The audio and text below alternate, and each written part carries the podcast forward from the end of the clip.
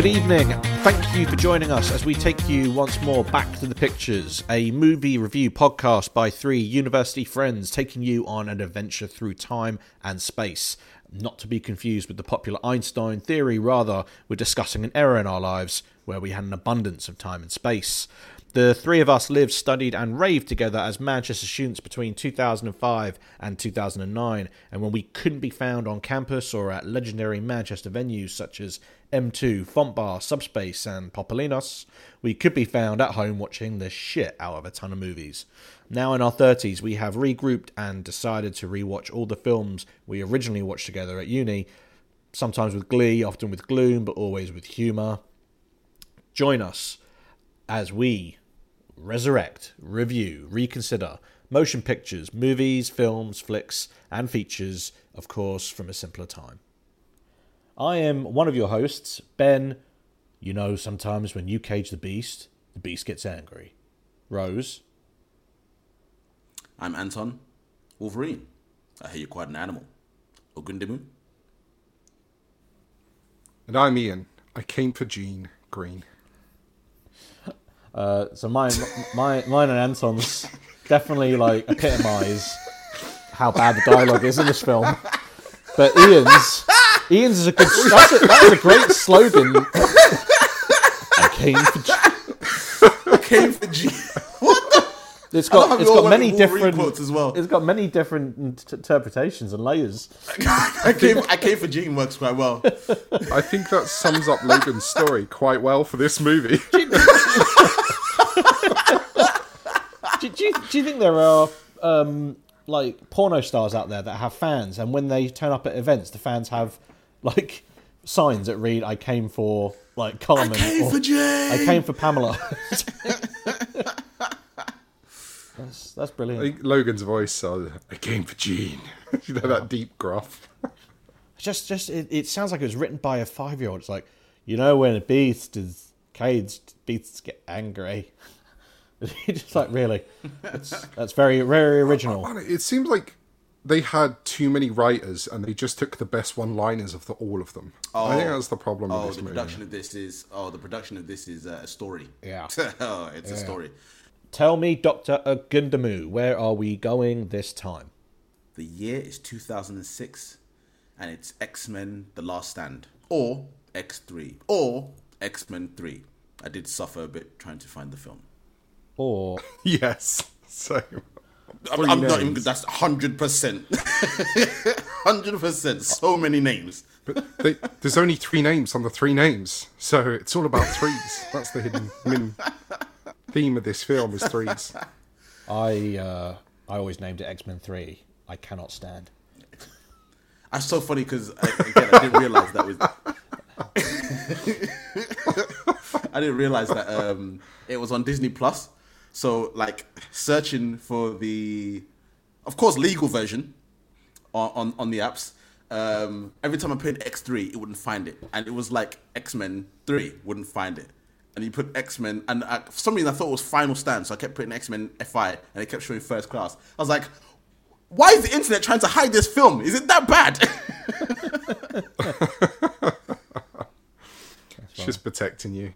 This is the concluding film in a trilogy that uh, single-handedly reignited the superhero genre at the worldwide box office, and it cannot be understated how important this trilogy, this X Men trilogy, is to what we now enjoy um, in in superhero films. It gave studios the confidence to go back to the well that they thought had been um, obliterated.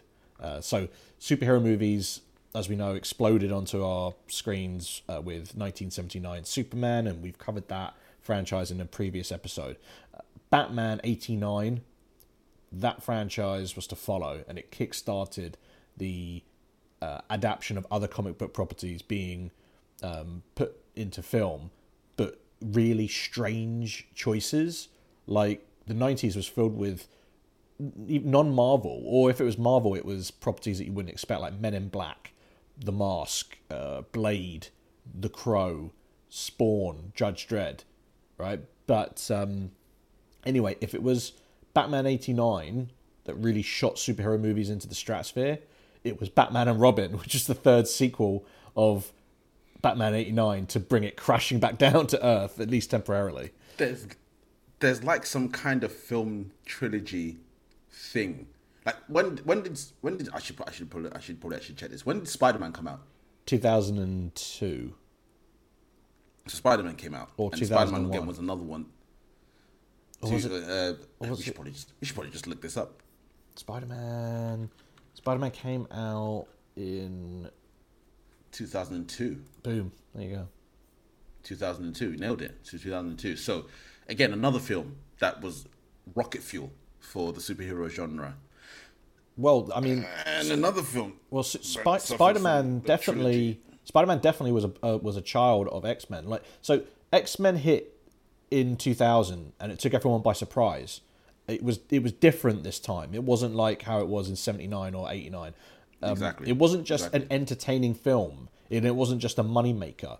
It was both of those things, and it had a thematic depth and gravitas, unlike the still hugely, you know, magnificent Batman '89 and, and Superman '79. Those were great films in their own right, but suddenly every studio wanted their own X Men. Um, but that's Exactly. that's a story for another time. I think we're forgetting also the sledgehammer that was Ghost Rider 2007. So uh, I What? what? the sledgehammer that was I'm like, what? that's Ian. So you're you're saying that Ghost Rider was any worse than Daredevil? Oh wow, okay, you upped me with Daredevil. Oh, I'm there's gonna, gotta be a I'm gonna, you know? I'm gonna put it out there. I'm gonna put it out there. I don't know if it was just young naivety, whatever. I didn't think Daredevil was that bad. I'm gonna, I'm gonna say it. I'm gonna say it. I don't know if it's just the, I don't know if it's just the Ele- hype. Elektra And I- was and I- bad. This Daredevil. Elektra was horrendous, but I think it's one of those things where, again, I reckon if I watch that film now, maybe, maybe, maybe we need to put this on the, uh, on the, on the, on the podcast. I reckon if I watch that film now, I'd, I'd probably go and like you know wear sackcloth and beat myself uh, in repentance for, for those last lines. So, um, yeah, X Men Last Stand came out 26th of May, uh, and it made some money. Made a 459 million worldwide, um, and that was at the time the most expensive film ever made on a budget of 210 million. Canada. Yeah, yeah, yeah. Uh, critically, it was really confused because a good portion of the audience found it reprehensible. You know, while others liked it. But uh, Anton, you tell tell us the troubled production, probably starting with uh, how we ended up with Brett Ratner. I'm generally like, okay. So unfortunately, there's a small film we're gonna have to revisit that we've already done on this podcast. No, please don't do it. It Please don't do it. and it was it was Yeah, called don't- it was first don't called you Superman dare say Flyby. it. Don't say it. and, then, and then they called it Superman Returns. Superman flyby. Like, genuinely, I think this is partially not what confused me because it didn't confuse me, but what probably made the understanding so difficult. So obviously, Bryan Singer did great X one, X two, right? And then decided, you know what?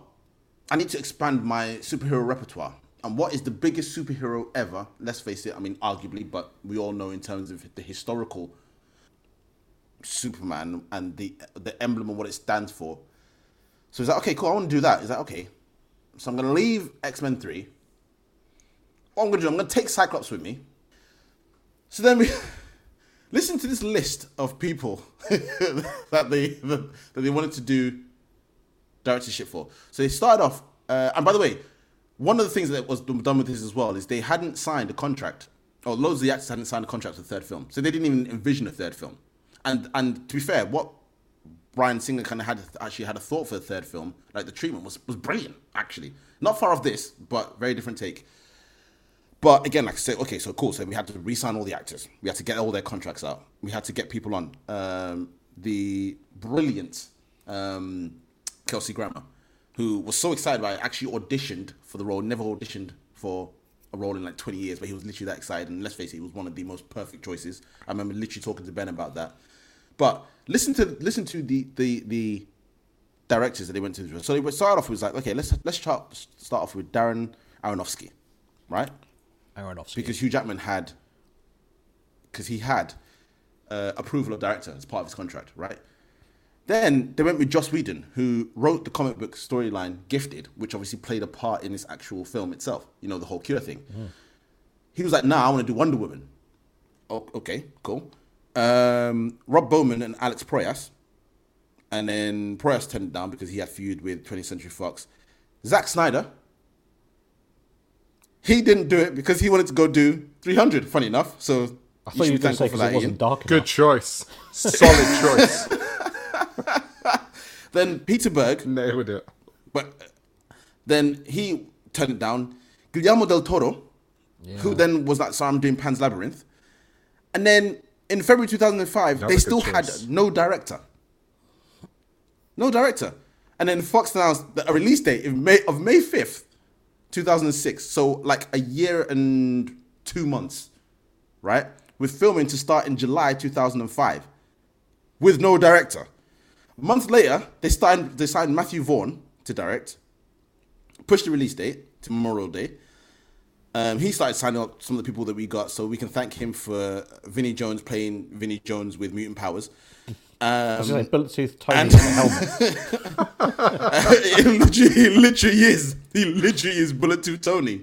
At one point, he, he, "I'm- I'm Vinnie Jones, bitch. that would have that would have uh, that would have been more appropriate. And then eventually they get Brett Ratner um, in June 2005. So they literally have a year to write, film. Like what? This madness. I did not know any of this. I was like, now I get why this film doesn't make any sense. I tell you what it is. I tell you what it is. I remember thinking, "Oh my god, I can't wait to." I'll, I'll be honest, I can't wait to bash this film. And I watched it, and I was like, "To be fair, maybe because I was hot off the heels of Superman Returns in terms of, another film, which is I don't know. This is like the the older, more mature brother of that film, given the fact that Bryan Singer was was almost involved, but it actually wasn't as bad as I remembered. But I just remembered writing. You know, like when you write notes. Mine are just a whole bunch of questions. I, I, you, you guys are going to say, "Oh, typical Ben getting on this uh, this hate bandwagon," but I blame Bryan Singer. He not managed this decision. Not only managed to fuck up one film, but two. You know, his decision to do Superman exactly, Returns, Exactly. fucked Superman Returns, Exactly. and fucked X Men Three. Absolutely. So fuck you, Bryan exactly Singer. that. Yeah, exactly but- that. It wasn't like he went off to do a masterpiece. It was he wanted to do Superman Returns. And it just doesn't make any sense to finally settle on Ratner, who, you know, he directed the first. At this point, he directed uh, Rush Hour one and two, right? Hmm. Which I- I can, you know, th those two are good. Those movies, they're they're great buddy cop comedies in their own right. But why is why does that hmm. mean that you are the the man for the job? Who on earth considered him the right guy for this property? A person who admits to have he's never the best having, of what's left, Ben. He's the best of what's left. You're the best of the best. No, you're the best of what's left. That's an oldie but a goodie. Here's the funny thing. Listen to this. Listen, listen to this. And it literally says that he had a limited knowledge of the X Men mythos, so Ratner trusted his writers on doing something faithful to the comics. He didn't have a limited that? That knowledge. dude just got paid. He was like, look, they paid me, okay. Why did I do it? Money. Absolute bollocks did he have a limited knowledge. There, there's no what he didn't know about comic books could fill a warehouse. I'm sorry. The guy was uh, Yeah. not prepared.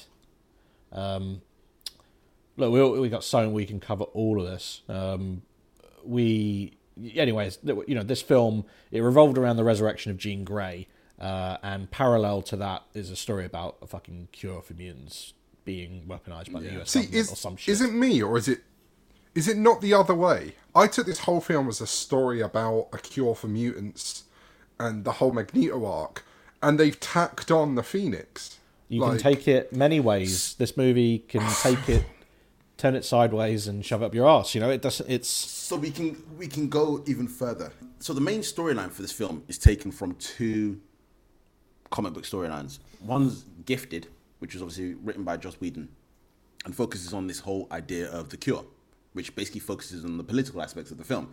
The other is taken from the Dark Phoenix saga. Very, very famous. Um, Never heard of it. Done by, written by Chris Claremont, um, and was basically touches upon the fact, uh, or the sorry, the premise of the Phoenix and the Phoenix basically experiencing things that it never experienced before because of the fact that it's within a host, and thereby focusing on just kind of purely the passions, etc., and the dark side of humanity. And it's it's funny because whilst they were writing the film, um, Simon Kinberg and Brett Ratner pretty much had to kind of fight to keep the Dark Phoenix in the film because at one point the studio was like, "What's the point? There's, there's no point having her in it. Like, just just remove her. Let's focus on the cure. Let's make the film about that." Uh, but they fought, and then they kind of made it a bit of a kind of side piece because, again, the original treatment, I, I believe, and this was the one by Singer, which makes more sense for me, is basically focusing far more on the actual Dark Phoenix saga, which is basically where we're going to ha- introduce Emma Frost, um, where Jean basically revives herself. Uh, she comes back from the, um, you know, the, the, the, the lake kind of falling on her, and she's basically manipulated by Emma Frost to eventually um, generate or create this kind of dark side of her, which then Magneto would manipulate to be able to uh, carry out what he wanted, which in a way kind of makes more sense. and Is a little bit more concise, but I think there is confusion as to what the aim is because it's like okay, we fought to keep the Phoenix in, but because of the way the Phoenix is and how large and how powerful the entity is, they then agree that okay, what we do is we won't have her be some massive fire, sh- some firebird shaped force. It will just be the dark side of Jean, which they kind of explained well. And to be fair, a lot of the comics have kind of gone that way as well. Even so much to go to the point as this is me comic book geeking now, where there's even discussion as to whether or not the Phoenix state, if you will, is almost like the next stage of evolution after like Omega mutants, which is like- like molecular molecular kind of control level mutants, next next level stuff. But You, It- do you saying that you think that they? just- Did, you saying you think they explained it proficiently in this film? they explained it proficiently, but it was completely unnecessary. I'm throwing Like, a bollocks card on like, you. No, no, no. They fu- they fully explained the entire arc of Jean in one sentence. It's so true. Sorry, Ian. understood That the is so story. true. That is fucking brilliant. Exactly. That- well, hold on. We haven't done spoilers yet. We haven't. We haven't said spoilers. It literally is. It literally is that. And like I said, it's just. It's just. that's why she does basically nothing during the film. Yeah. And it's like, why is she here? It's nuts. It's absolutely. It's just yeah. Just yeah. Fully agree. There's even parts where Magneto looks over at her when he's doing his speeches. I'm like, he's just looking at her like, why, why the fuck are you with us? like, what is? He's like. He's like. They've got their weapons. We have our own. When when he when he he, looks at says when when he says uh, what have I done? He's literally him admitting like this is a shit. Oh, plan. it hurt. That look- fucking okay, hurt look, me. Look, look, look, Let's not- look. My notes. My notes. What have I done? Why the fuck do we care? what? What? what? Why are you asking? Why did? Why? What? What? what? I tell you what you've done. Fuck all. That's what you've done. Oh, God. why don't? I, what, why did you ask that? Why? Hmm. Why? Why just seeing Jean Oh, all of a sudden? What?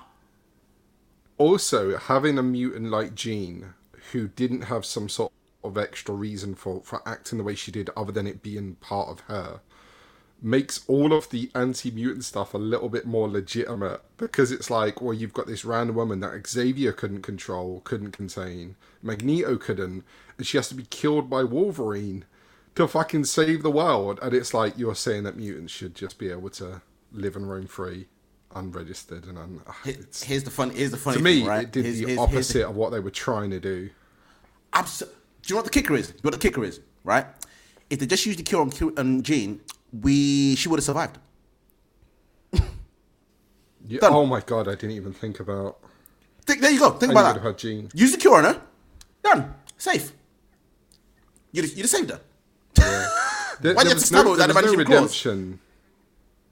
Like for for the end of a trilogy as well. I know I know it probably really wasn't the end for the X Men films, but for the, the end of a third film in my head, the trilogy, I was like, It's a pretty depressing ending. Like I know they give you the little snippets right at the very end, but that didn't do it for me. I was like, yeah. Maestro, play that trailer.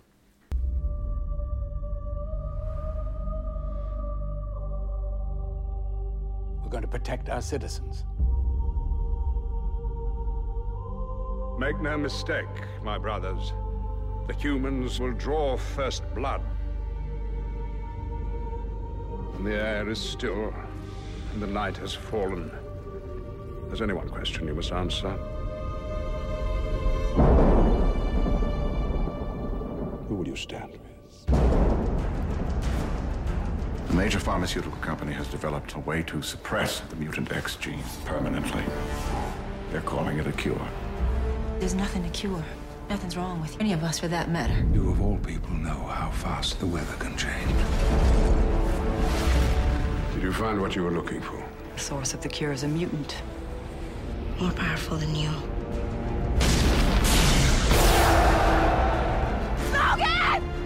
Gee, something woke her. But she has to be controlled. You know, sometimes when you cage the beast, I can't do this. The beast gets angry.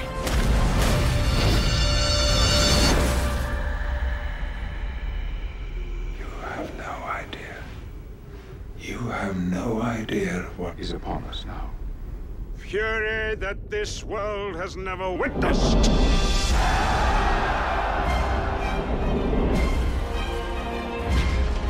Magneto's got an army out there. You go to war, you might not come home. She might not come home. You ready for that? We're not kids anymore. Hey, I'm not your father. If you want to go, be sure it's what you want. It's time we make our choice. If you're with us, then be with us.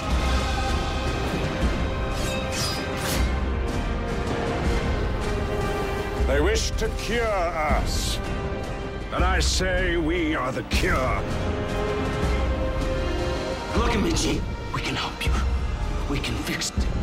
We can make it like it was. Stay with me, please.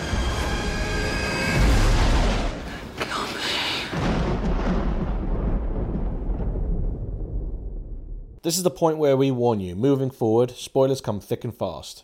Faster than Archangel's overall story arc and screen time in the entire film. So, if you want to pause the podcast and go and watch the movie, that's cool. Yeah. Or if you don't mind, let's Checks continue out. on.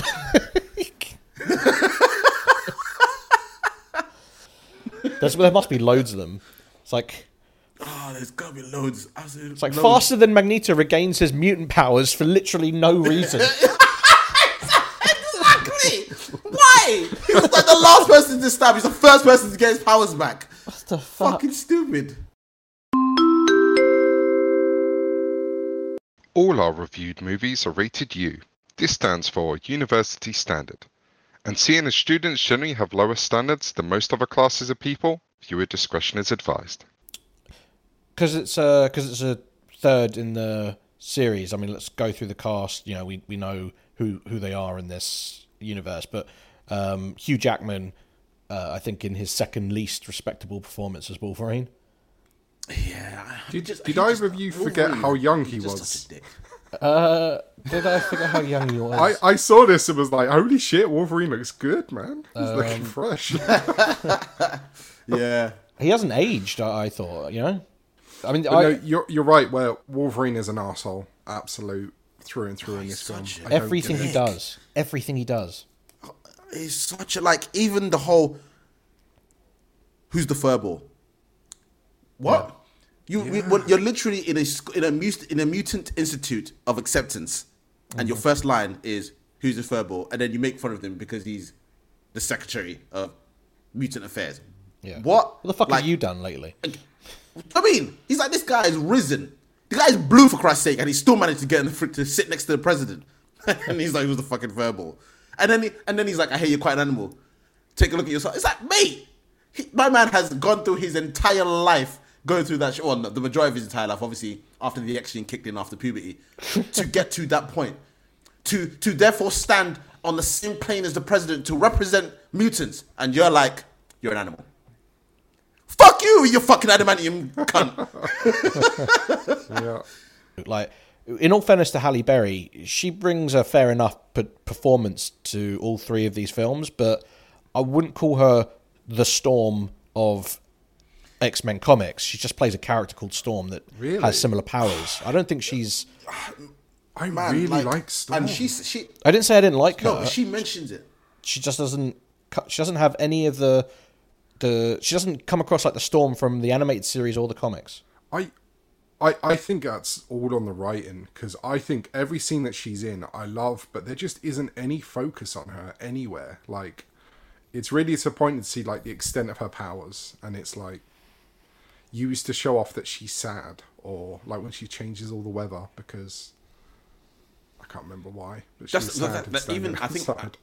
I can't remember where I read it, but even Halle Berry herself mentioned the fact that it was like if if she wouldn't return if Storm didn't get more of a part in this because she really was a side piece, and Storm is like Storm is on the same level as Cyclops when it comes to the original X Men. Yeah. like she was one of the first, and they never and they never Yep. there is never an X Men without Storm.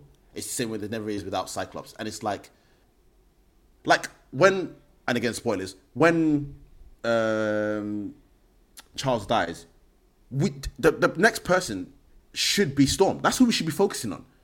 But we focus on Logan because obviously he was he, Hugh Jackman and Logan um, were by far the most popular characters, uh, popular character from the franchise. Whereas really we should that should have been Storm stepping up. Hundred percent. There's no Cyclops. There's no there's no um, Charles. It should be Storm.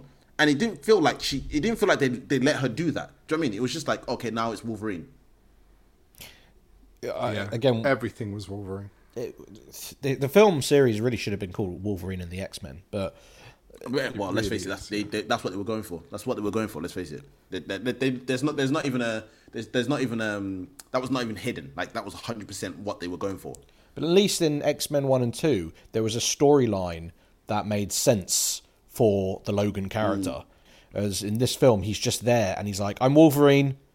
I am Wolverine, so I- I'm going to be Yeah. here, there, and everywhere. Exactly that. Do you know what? Do you know what? Sorry. Do you know what it reminds me of? it reminds me of. Uh, I'm singing. I'm singing. Yeah, exactly. it is that. Family Guy. That's from Family Guy. No, it's um, that one is uh, Peter. He's like when he goes, "This is worse than the time I uh, was a, a uh, I sung with the Proclaimers." And it was like, and I would walk 500 miles. And he goes, no, no, no, no, no, no, no, no, no, no, no, I'm singing. I'm singing. that's, that's, the, that's, the, that's what it reminds me of. I'm singing. I'm singing. Like I'm here. I'm here. I'm Wolverine. I'm Logan. Do you know what I mean? It's like, who I fu- have who- adamantium claws. I heal. Yeah. It's like, who finds Jean Grey, you know, uh, unconscious? Is like, um, uh, I came I'll for do it. Yeah. God, it literally. That's exactly where. That's a perfect. On it's a joke. It's a bit of a joke, but that's the perfect kind of comparison. To, Yeah. For this whole film. Ian McKellen, uh, in his characteristically top performance, but least sensical um, depiction of Magneto, I would say. Oh, it's. uh, I'm sorry, but I have to. I have to go with that. Like, I Like, think he's the, great. The only reason I accepted it, none of the casting choices were incorrect. Yeah, none of this Everyone reflects the cast. Yeah. the character as best as they could for what the world was and what was given. Same way, this wasn't our Storm or this wasn't X Men Storm. Unfortunately, this wasn't X Men Magneto. This was X Men film franchise Magneto, which probably worked perfectly against Patrick Stewart's Charles Xavier. Just, I, I think we'd accepted at this was a point. force. We had accepted this this version of Magneto, and we're comfortable with it. He just didn't have a role in this film. I mean, he did, Mm. but it was so forced and so un uh, illogical that it just doesn't work. You know, Mm. like with everything we, we we've already spoken about. yeah, Famke Janssen, uh, I think that's how you say her first name. I'm never quite sure. yeah, yeah. As Jean Grey slash the Phoenix in a, I'm gonna I'm gonna say this right, a commendable performance, all things considered. Uh, uh, bro, I'm with you. Absolutely with you. She was great. Yeah, absolutely. She could only what what more do we want from her? She could only do what was on the page. Abs- abs- bro, I'm with you. Absolutely with you. She she managed to that when she flipped, and again they didn't. I don't I don't feel like they did it enough. There wasn't enough Jean Grey in this. There was a lot of Dark Phoenix, Um, but when G- Jean, actual Jean Grey had like three lines, and it was always like, "Just kill absolutely, me, She- yeah, kill me, kill kill, me. me, Billy." kill me. I was, what did you? I was about to say. I was literally just about to say it. Kill me, Billy. oh, it literally was that. definitely But, but the way she flipped, I'd love to see a count of her lines for sure. Yeah. I'd love to see how many lines she man. actually had in this film. So yeah, um, Anna Paquin in her incredibly underserved role as a neutered version of the rogue she played in the previous two films.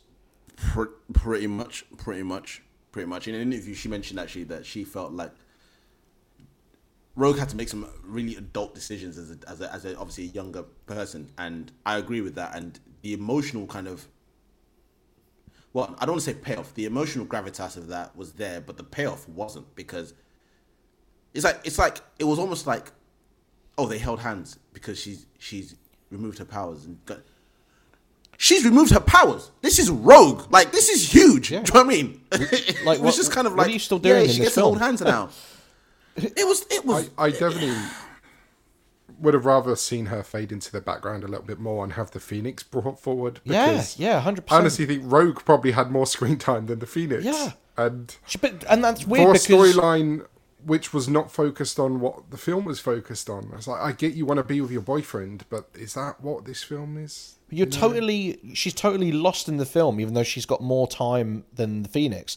You know, she says to Bobby, "You you just want to have sex," and he says, "No, I don't." He goes, "Yeah, you're a guy. That's what all guys think about." Oh, it's Oh, such a, of- it's oh, such a way, yeah, wait- ridiculous, generic, Wait- straight wait white to- male writer dialogue.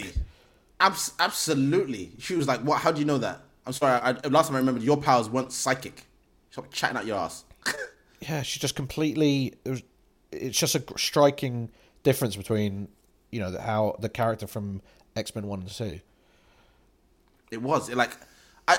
What I always liked was Rogue's growth throughout both films. Yeah. where she was she it was almost like her powers in essence are a detriment and it's like how does she work past that to make herself useful and also make herself impactful? Whereas in the next one it was literally just and I, I, I get it and I get it works in terms with the film but it doesn't show even her decision wasn't from growth. Logan said it perfectly I hope you're not doing this for a boy. And she had no response. Yeah. nothing. And it was pretty much like yeah that's we've pretty much Yeah.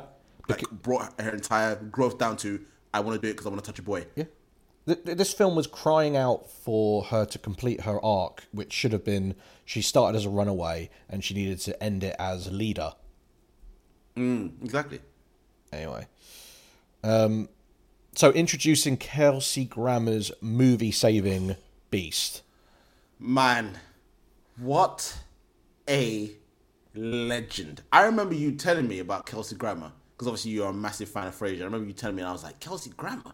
And then I was like, but then again, actually, because obviously what we know of Beast, Kelsey Grammer envisions the, the, the mature, intelligent, stately side of him. And I was like, oh, I didn't really see. And then I, and then I saw the pictures and I was like, yo, yo, yo, we may have a winner over here. And then I saw that film. And I was like, thank God Kelsey Grammer was in that film. Because I'm sorry, he did not put a foot wrong. Yeah, I mean that he is. he might be. He might be the reason why this movie. Spoilers, like I might rate it higher than Superman Returns. he is. I'm so, I mean, that's that's definite for me. He I'm- saved. He saved the movie. Uh, every time he was on screen, he was legit. I genuinely, I was like, I was worried. I was like, okay, cool. He's brilliant in all the the beast being beast and being capable and intelligent and and and and, and kind of emotionally um, balanced, etc. I was like, I was worried about him getting into the action scenes, and then he got into the action scenes, and I was like, Beast is gonna fuck y'all up. like, forget Wolverine. Mate, he was brilliant. Yeah, I I loved as well that even with his iconic voice, I truly always saw him as Beast. Yeah. Like he, it didn't come across as like brilliant. breaking the character as Kelsey. And that was hard for me because, You know- as you know, I'm a Frasier fanatic. Absolutely my favorite sitcom absolutely of all time. huge. And obviously, you got me into it as well. You got me into that into Frasier as well. And it's like, it's so funny because it got to a point where you know where he goes to speak, he goes to see the again spoilers when he goes to see the kid and his hand turns uh, to normal. Mm. I really want to be like, move forward so I can see Kelsey grab his face. I did. That's literally what I just I kept- was like, that's take one I more step, thinking. one I want to see, more. Kel- I want to see Kelsey Grammer's face. I just wanted him to, uh, you know, start going to some, some men go to college, but we think they're all wusses because they get all the knowledge, and we Knowledge, get all the. we get all the. Um, oh, brilliant! Uh, Vinnie Jones. Um, I mean, you, you you pay what you pay for. You get what you pay for with Vinnie Jones. I can't believe that has been the only live action portrayal of Juggernaut in a in a film, I know. and it's wasted. I know. It's so The- weird. just one random question about Juggernaut. Um, did, did the Juggernaut have actual powers? Am I remembering something So wrong? okay, okay. Was so he a We'll go mutant? into, if you want to go, if you want to go to this. So, Cain Marko was the stepbrother of Charles Xavier. Was his stepbrother? I can't remember. They were actually yeah, related. no, I think it was uh, stepbrother. I think it was half brother, but yeah. stepbrother, half half brother. Sorry, half brother Mm-hmm. of Charles Xavier. He didn't have. He had a dormant X gene, so he had the X gene, but it didn't activate. So he used uh, magic, uh, in essence, to activate that gene. But then that again, I I, I can't remember if this is actually retconned as well. Um, the crystal, ah, I can't remember what it was. It wasn't Kuruth. Kuruth was the other, like, demon god thing. Um, I can't remember what it was, but in essence, he used this crystal, which possessed this um, entity, and that entity then turned him into the Juggernaut. Again, now I can't remember whether or not it was retcon, where it was like, okay, the dormant X gene thing was retcon for the for for this entity in, within the crystal, but that's basically what it was. Because know, at one point, um, Colossus was the Juggernaut as well, because he actually took on mm-hmm. the entity in that crystal as well. So, in essence, no, not really. His powers are actually more magical than anything else. In this movie, they did say his mutant gene In is this movie, building yeah. up enough momentum he can run through anything. Momentum, yeah. I, I, I just wanted I couldn't la- stop laughing when I heard that line. I was thinking, there's no chance this character's building any momentum in this movie. That's the one thing nowhere. he isn't doing. That's the one thing he isn't doing. Honestly, Was it Angel? Who's the guy with the angel wings? Archangel. Oh, yeah. Archangel and his dad. Some- uh, that had was so some- much, like some- such empty dialogue. Yeah, it was such empty dialogue between them. It was just Well, look, if you empty want, scenes, in my opinion. if you want to go like uh, pictures. Look, I mean, th- th- there is no doubt that we're going to tear that um, tagged on story apart. But y- you know, you're saying it's empty, only it's because they missed the point of. I, I don't know what I don't know how, because it's obviously the the writers that have decided to put it in, and it's so obvious to me, or it should be obvious to, to anyone what that was about. It, you know, it's it, it- it's a, a a father finding out that his son is uh, is different. It's his father finding out that his son's gay. You know, it's I, I think it's pretty. Yeah, exactly that. it- it's pretty much closeted, and if you're going to go down that angle, if you're going to go down that avenue, let's. I mean, why would you subvert the expectation of, of what that story is going to be? You know, the if it, if the subtext is about homosexuality, if that is a subtextual theme you're going for, and you're going to subvert that and then not reference it for another forty minutes, and only then reference it for thirty seconds at the end, this this guy wants to test the cure on his son and his son rejects this and runs away and that's it. And there's no richer context at all. They give it zero time and attention. Why have you gone to the trouble of making such an o- obvious um, overture about something and then completely not not respecting it or using it or commenting on it whatsoever? Right so let's uh, let's do the plot. Shall i shall i read the plot There was a plot? Where? when did the plot happen?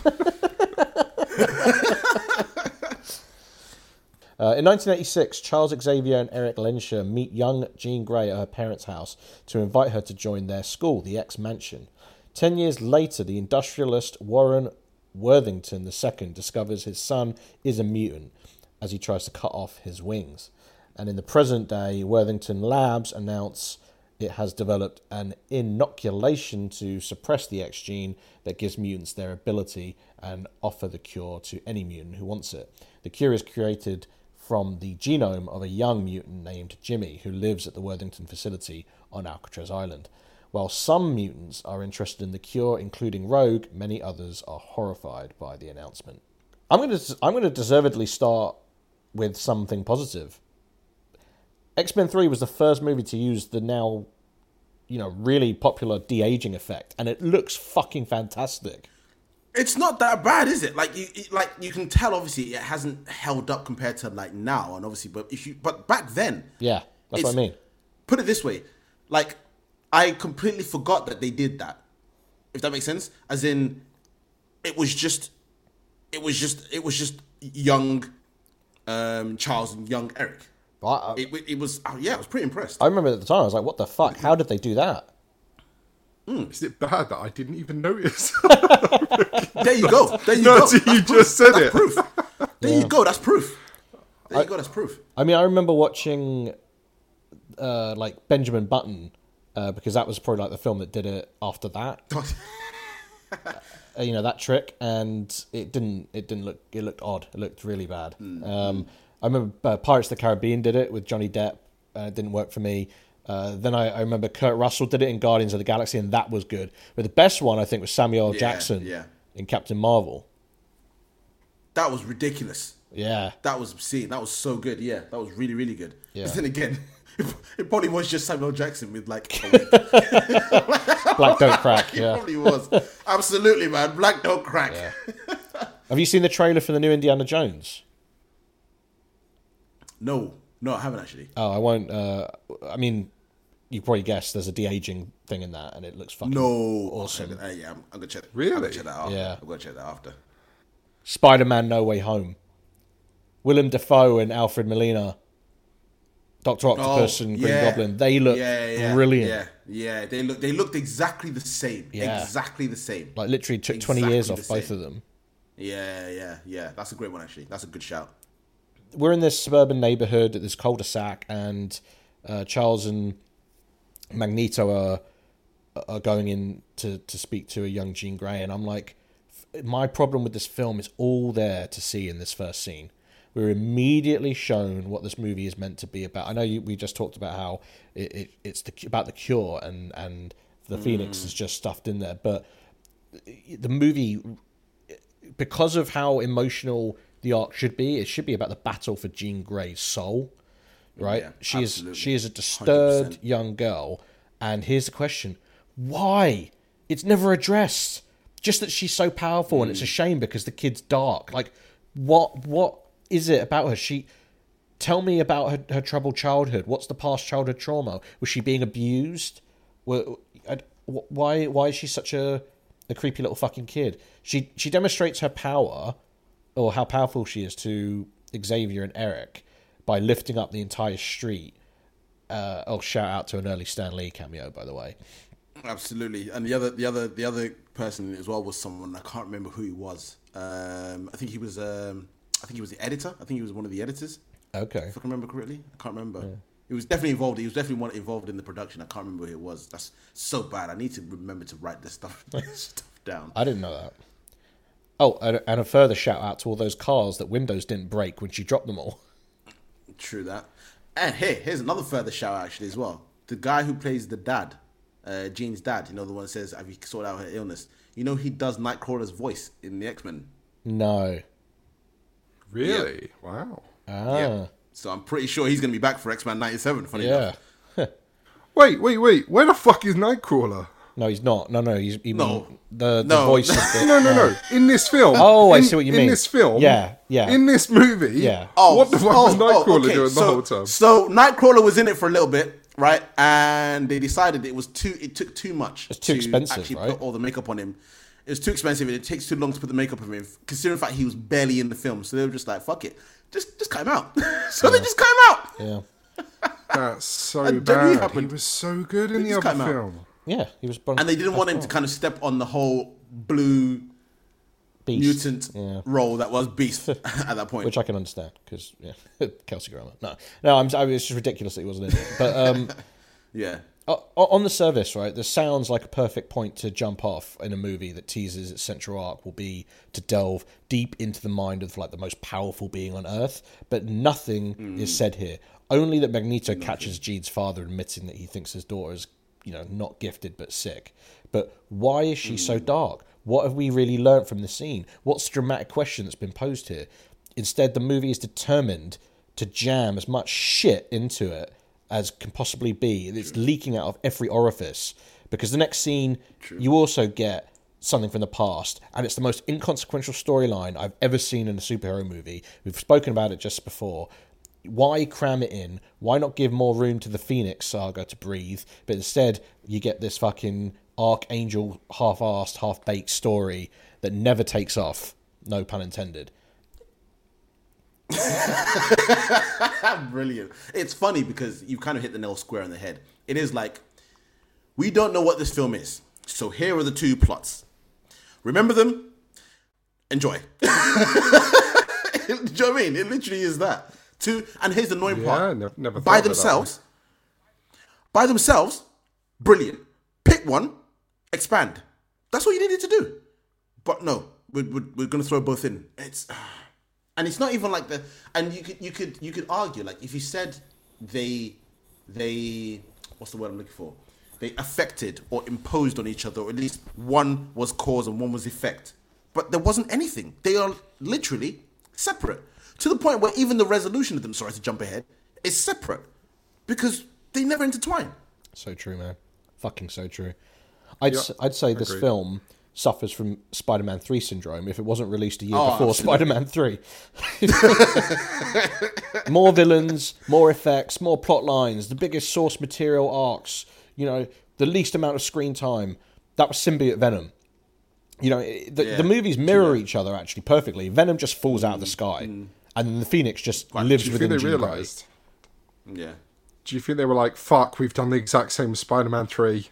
Oh shit, no. it's too fucking late. Just, just quick pump 'em quick out. put a dance in it that'll save money, it right? that'll save it Well, and in this one they were like, uh, I don't know, put multiple men in it. That will save it. I it- exactly yeah Well, but let's put, put Bullet Tooth Tony in it. It will save it. Oh, bullet tooth Tony, bitch. I'm just gonna keep replacing it with other things. Movies like movies like this get on my tits, right? Because they're trying too hard to convince us that the movie is like the third act in a franchise, and thus has to be triple the fun, triple the jeopardy, triple the stakes. You know, we get the intro with the it's because it's it- it's another thing. You know, you, the, just after that scene, there's the intro with the genes. Um, it's like I, I, it looked like genes in a being manipulated. Um, in, Oh, in a- yeah, yeah, yeah, yeah, and yeah. you were looking at Yeah. it through a, a, a stethoscope or a microscope or whatever. Um, yeah, yeah. So you get you, you get that, which is kind of cool, and you and you're starting to get a vibe. But then the music is booming like it should be over a fucking war scene, and it's just like everything is Mm, like yeah. louder, make it louder, make it louder, More, yeah, more. It needs more. no subtlety, fuck subtlety. We're going hard. You take take Dark Knight Rises because and, I, and I'm I've written that down because I'm using it as a, a- not a perfect film, but it does things that X Men Three could never be and never do. It has a two hour and a half, I think, runtime. Well, X Men Three has like an hour and forty five. But both of these yep. both of these films had predecessors that absolutely destroyed the box office. So why couldn't X Men Three have been given a little bit more time to breathe? You know, because what the special effects were so expensive. In the first five minutes, Very, it, go on. I was gonna say it's very it's very much studio driven. It's it's it's, it's all all these films suffer from the. I don't understand it as a studio. Why do you why do they always think? Do you know what they've done it right? They've done it right twice. Let's just fucking go all out for the third. Do you know what? We'll make the decisions. I don't I don't I don't like. Where's the thinking? I never understand why studios do that. Never understand it. I, I don't know if it's because when because they have to escalate the budget with each film, and when they get to the third one, they're like, fuck, everything that these guys have done has touched a goal, but now there's so much money involved. If we don't put our fingerprints on it, We don't absolutely, absolutely. Yeah, maybe it is that. Maybe it is that. in the first five minutes of this film, we were introduced to Jean Grey having an alter ego. As uh, you know, we were introduced to a, a, a dad who's just found out his son's a mutant. We get a title sequence which is pushing, mu- you know, like mutagenesis as a major theme, and then you're hit with an explosions and post-apocalyptic fight sequences and the tease of having the Sentinels. It's fucking hmm. overload. Like the Dark Knight hmm. Rises introduces us to the villain that has to follow from Heath Ledger's Joker. That's difficult, and they do it perfectly.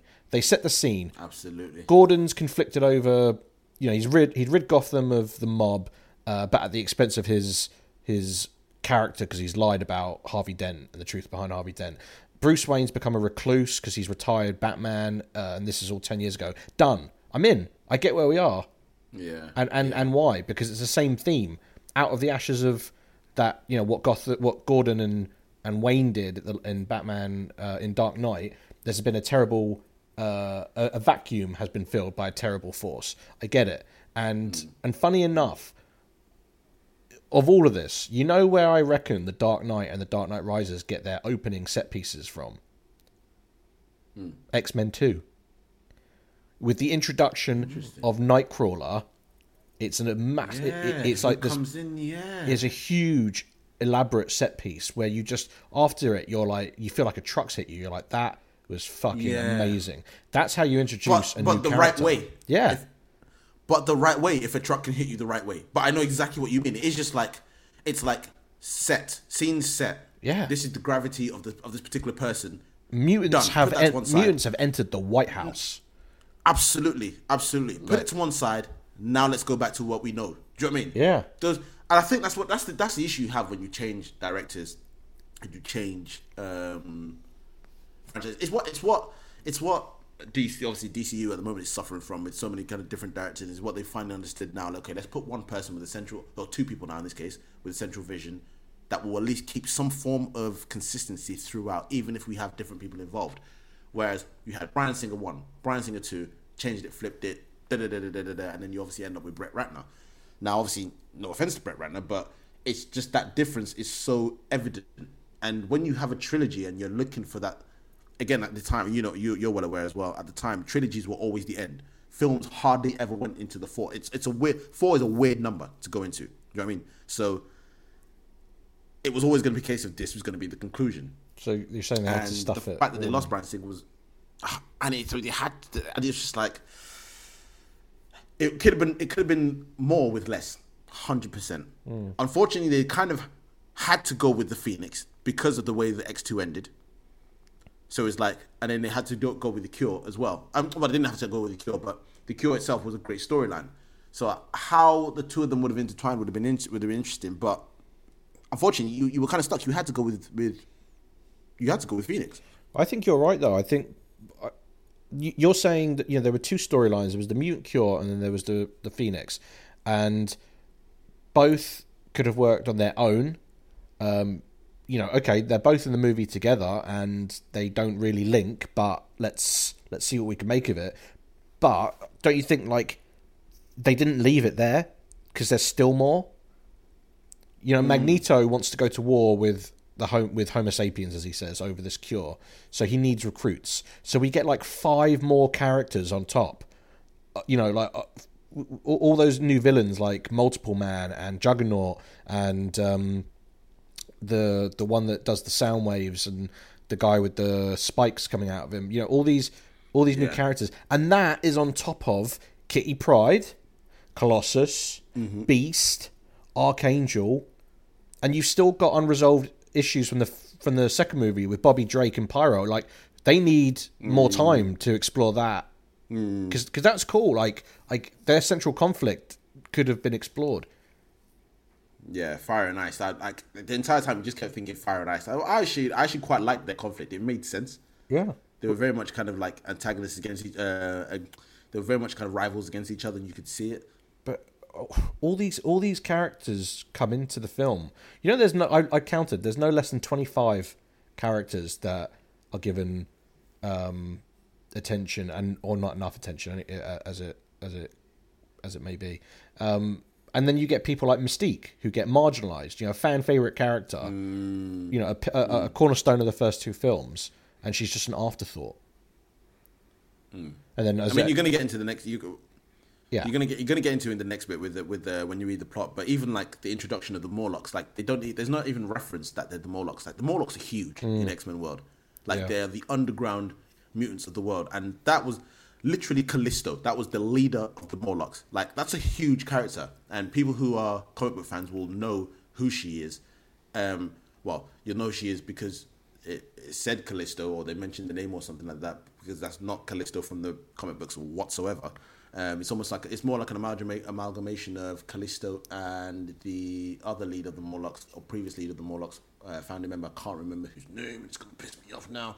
I'll get I'll get back into it. But they just basically amalgamated a bunch of people into that Callisto character, and but then at the same time, it's like I know that's the Morlocks because I'm a comic book fan. But it's like there was no there was no like introduction. It was not. It was it. It was. It was just kind of inferred. It wasn't made aware that that's the Morlocks. you know, that's, no, a, that's a huge thing. It's it's basically Magneto needs recruits, so he goes to meet a bunch of fucking anti-cure activists, and and suddenly like he's he's got an army to face the the human race. It's, uh, there's just no layers at all here. Mm. Caliban. Caliban was the other. Was the other one? Was the so it's like an, an amalgamation of Caliban and Callisto together. Am I right in thinking Psylocke is in this? Uh, Psy- thank you. Psylocke is in this, and Psylocke they give Mystique. They give not Mystique. They give uh, Nightcrawler's powers. She pops through walls. What? Um, anything else to say before we read the next part? Uh, I didn't appreciate their ruse. It, it confused me. Which which one? What? what the one where we're 21 years in the past. Okay, my brain accepts it. We then jump ahead and we're 10 years in the past and we're seeing another story fine. And then Oh, the credits roll. yeah. And now we're in the not too distant future. And I'm like, what the fuck? Okay, I'm down for some future. This Yeah, is chaos. but- and then it's like, oh no, It's a training we were never in the future, motherfucker. we're in the present. And it was all just a gag. Go fuck. And I was like, where the fuck are we? was that not the future? I've got to admit, actually, you know what? I'm actually with you on there because I remember thinking the not too. too distant future. Oh, by the way, Cyclops was supposed to be here, but he fucked all of you over because he is broken and useless. He's useless to you. He's useless to the X Men. He's useless to oh, himself. Let's be clear. My thing, though- Cyclops is terrible. That DC My- that DC loving motherfucker.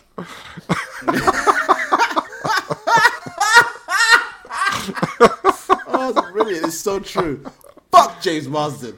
Fuck, Fuck. Cyclops. You, you belong in Trying to DC. tell, I'm I'm a grown ass man trying to tell me. That's mad. fuck. No, no, no, no. Fuck him. Fuck him. Fuck him. Fuck him.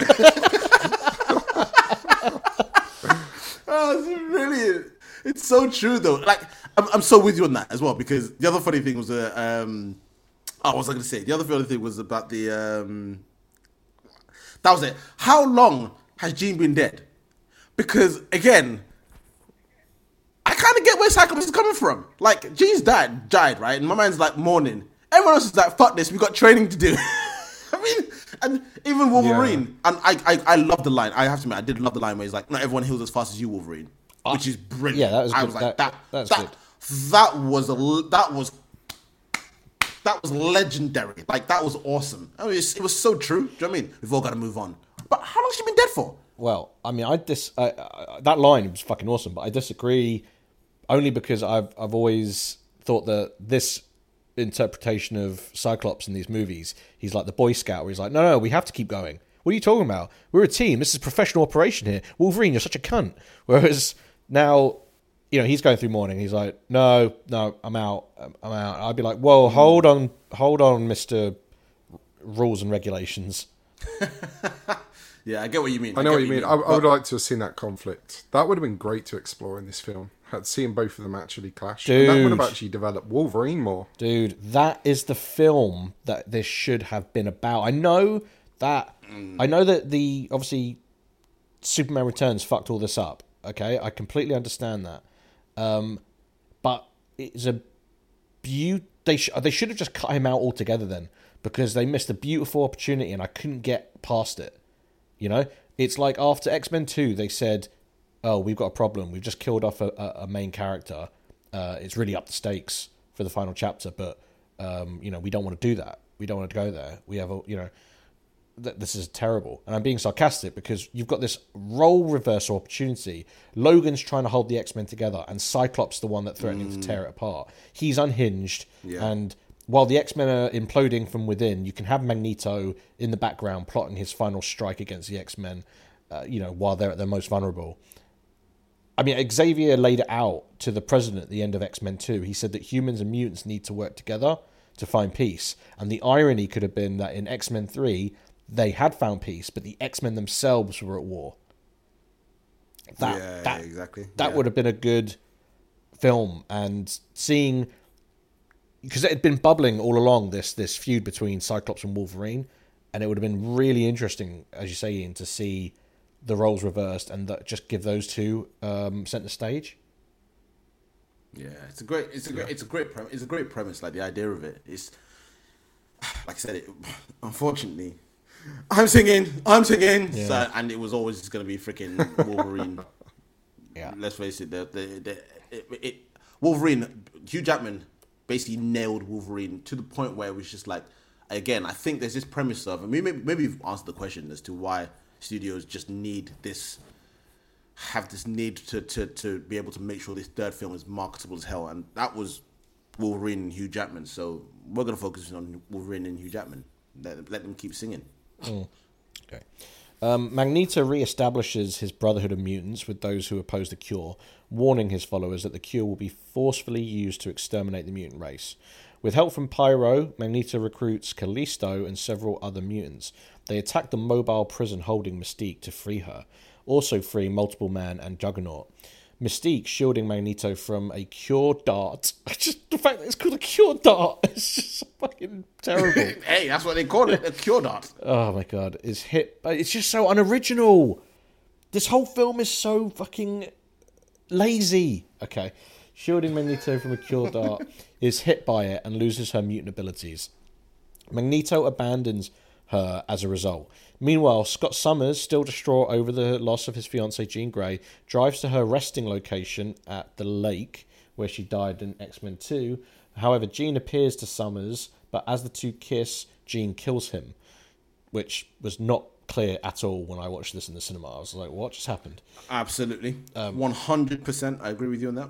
Sensing trouble, Xavier sends Logan and Storm to investigate it, but when they arrive, they find only tele- telekinetically floating rocks, Summers glasses, and an unconscious Jean. Ugh. Can I Yeah. can I ask what is the government um has the government hired this Worthington Labs to to do the cure or did they were they doing it anyway and now the government like oh we'll have some of that So here's the funny thing, right?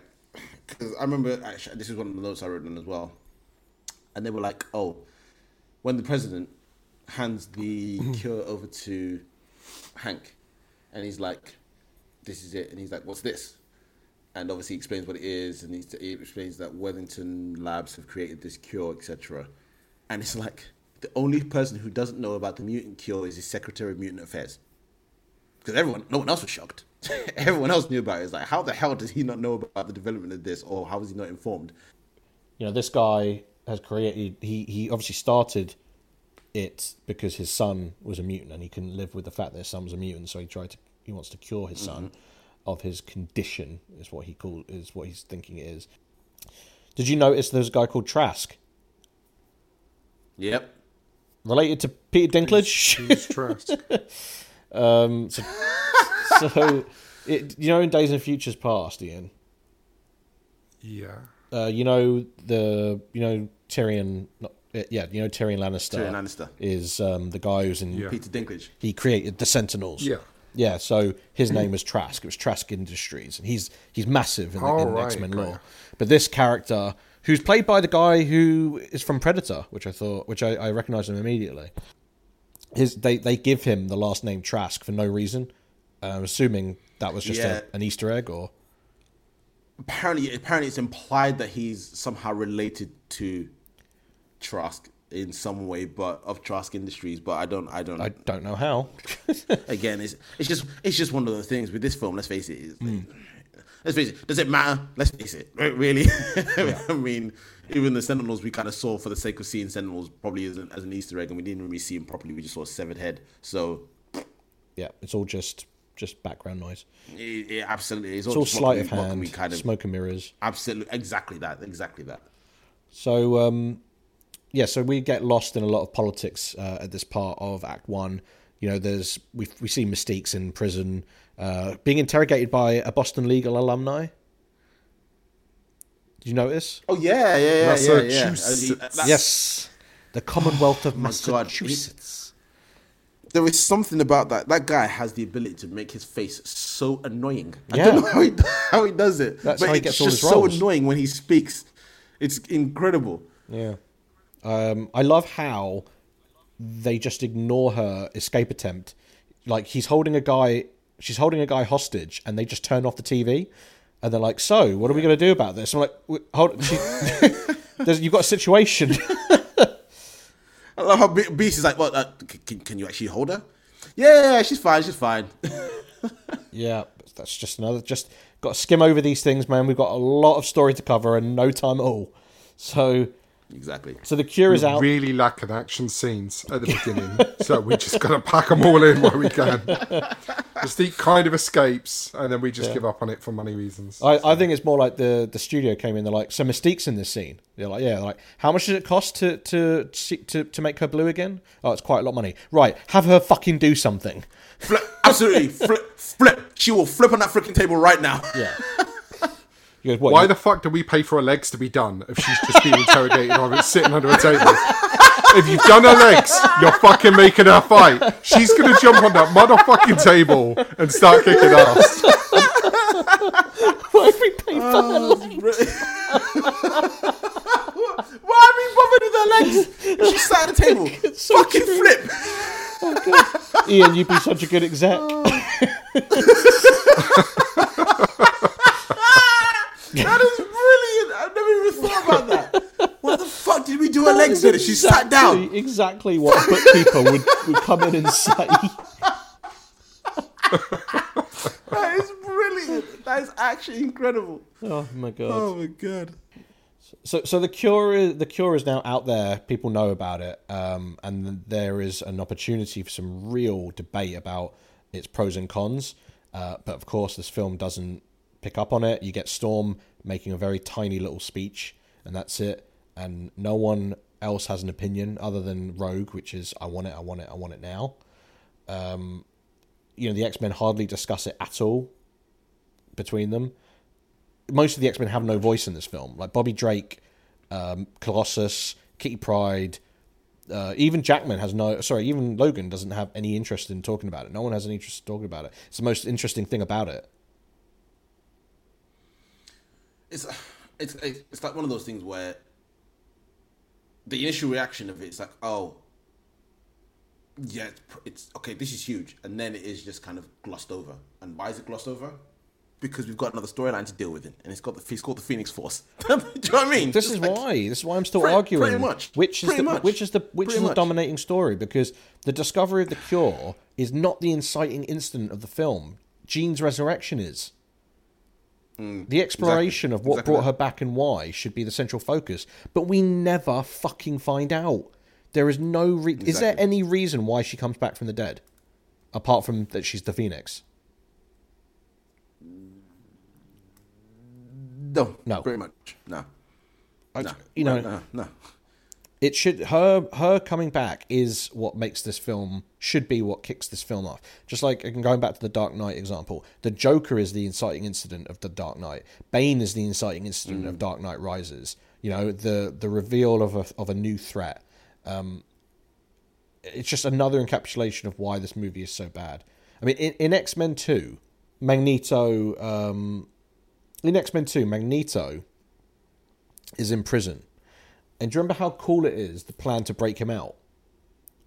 Where she has where where they get Mystique to seduce the a security guard, and she Yeah. and she injects him with uh, like metallic properties, Yeah, mental, yeah, yeah. and then With, literally um, Magneto rips it out of him Yeah, and then uses it to escape. Like that's fucking awesome. What a great way to to show you know how how Magneto is is almost uncageable. So here we have the U.S. military actively worried about where Magneto is. So they literally transport his most trusted lieutenant via armored truck on a road in plain daylight. Very smart. Of course he's going to fucking free her. Yeah, yeah, yeah, yeah. yeah. Uh, did, did they did they didn't mention? No, they didn't mention using his using his bait. They just kept mentioning the fact that yeah, he's definitely gonna go save her. Yeah. They, they don't actually mention anything about the fact that we're gonna use it as bait. Just that he's definitely gonna save her. Okay, cool. I mean, if they were trying to use We'll it as in an bait, armored truck, like you said. it's fucking stupid. And- no one, they, they had like not, not only an armored truck, we'll we'll put fucking Juggernaut and Multi Man in there as well.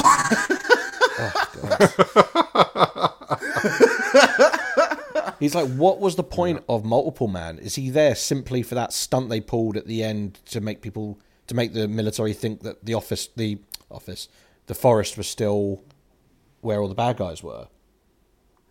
it's funny because uh, I can't remember. I think it was the directors, or I think it was the, um, Brett Ratner or someone that mentioned, or the writer mentioned that despite him being in literally two scenes, he was pretty impactful. was, and it is. I think that's what this film is. This film is just a, a, a, a list of not throwaway characters, not even not really throwaway performances, just more cameos. Do you know what I mean? Like cool cameo, next person.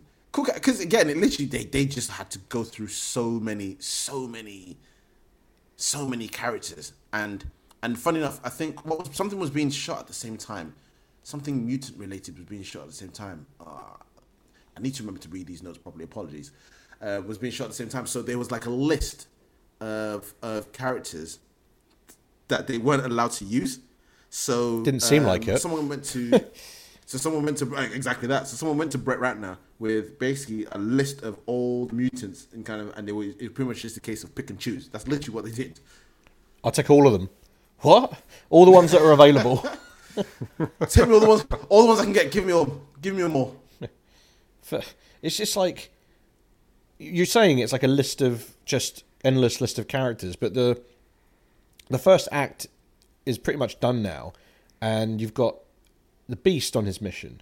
You've got Storm and Logan on a mission. You've got Xavier teaching kids about transferring consciousness, which, like, if you didn't stay to watch the post credit scene, it's like, Oh what the fuck God was that? That what was that? What was that about? Yeah. You you got St- Scott's mini, you know, Road to Hell arc. You got Jean's ghost whispering in the wind. Uh, you got Mystique all banged up. You got Rogue, Pryde, and Ice Triangle. Uh, you got Magneto in the background. You got Aunt Angel doing nothing, and this all happens in thirty fucking minutes. Yeah. Yeah.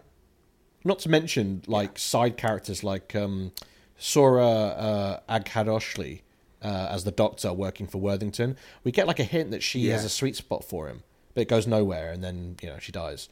And uh, the kid with a gift, um, Leech, right, Jimmy.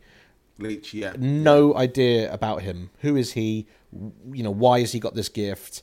Uh, when did they discover him? Is he allowed? Are they allowed to just keep him against his like? He's literally just a a plot device. Here's the other funny thing: the actual Jimmy Leech, the actual character, is also a Morlock. Oh yeah, I know that. Yeah, the character's cool, but uh, yeah, Yeah. I mean, he's nothing like Yeah. the character. He's- The character's they- actually a they- Morlock, Yeah, but he's like, it's just no, nothing. Yeah. Nothing. There's just yeah. this film is not. I uh, Hello. I came very close to. You came really close. card, by the way. I came. He came for close to Jean. I came for Jean, but maybe not for this. Did any of you think that when the Archangel gets free and he puts his wings out and you're like in awe and you're like, this is great, that when he ran out the window like a real life bird, that he was just going to bounce off that reinforced glass? Fucking knock him, just like the Juggernaut later on. Just I've fucking got- I've got splat. Just- I've, got, I've got to admit, I was I- like, he, ain't going through that glass. when he jumped out the There's window. No way. I was like, oh, maybe he maybe maybe he throws something out and he just crashes through. I was like, oh, okay, Yeah. Maybe this Archangel's got maybe he's got some strength to him. When Logan and Storm return to the X Mansion, Xavier explains to Logan that when Jean sacrificed herself to save them, she also freed the Phoenix, a dark and extremely powerful alternative personality which Xavier had telepathically repressed, aware of the Phoenix godlike destructive potential. Logan is disgusted to learn of this psychic tampering with Jean's mind, but once she awakens, he discovers that she killed Summers and is not the Jean Grey he once knew. The Phoenix emerges, knocks out Logan, and escapes to her childhood home. Magneto learns of Jean's resurrection through Callisto, and the X Men arrive at the Jean Grey family home at the same time as the Brotherhood. Magneto and Xavier go in and both vie for Jean's loyalty until the Phoenix resurfaces. She destroys the house and kills Xavier by disintegrating him before leaving with Magneto. The, the only thing I was going to highlight was how easily Jean knocked Wolverine unconscious in this scene. Didn't seem like much effort for her. Well, she's the Phoenix. So- Uh, no, it's just that may come up at a point later on. Oh, I see. Oh, I see. Yeah, yeah. I know what just you mean. just how casually she she was able to dispose of Wolverine in Yeah, this scene. yeah, that's true. Didn't break a sweat. No. But uh, that may that may be relevant towards the end. Right. Ian- Ian's got his hands on his little pile of cut bollocks cards. Hey, he's, he's, he's massaging them right now. Yeah. He's, he's, he's massaging them right now. I, I, I, I don't. Absolutely. I don't think it was uh, clear at all that um, her death released the Phoenix uh, because we're not told where the Phoenix comes from. The way they, yeah, the way they explain it is the fact that with Jean, her powers actually come from her subconscious mind. So, uh, what they had to do was basically put a block on that so that her conscious mind gives her the powers that she has in terms of things like telekinesis and and Mhm. and psychic uh, psychic ability. But Jean's real powers are actually at the back of her mind and repressed by Charles because he's put all these telepathic Block- um, yeah, kind uh, of blocks walls, there yeah. to stop that.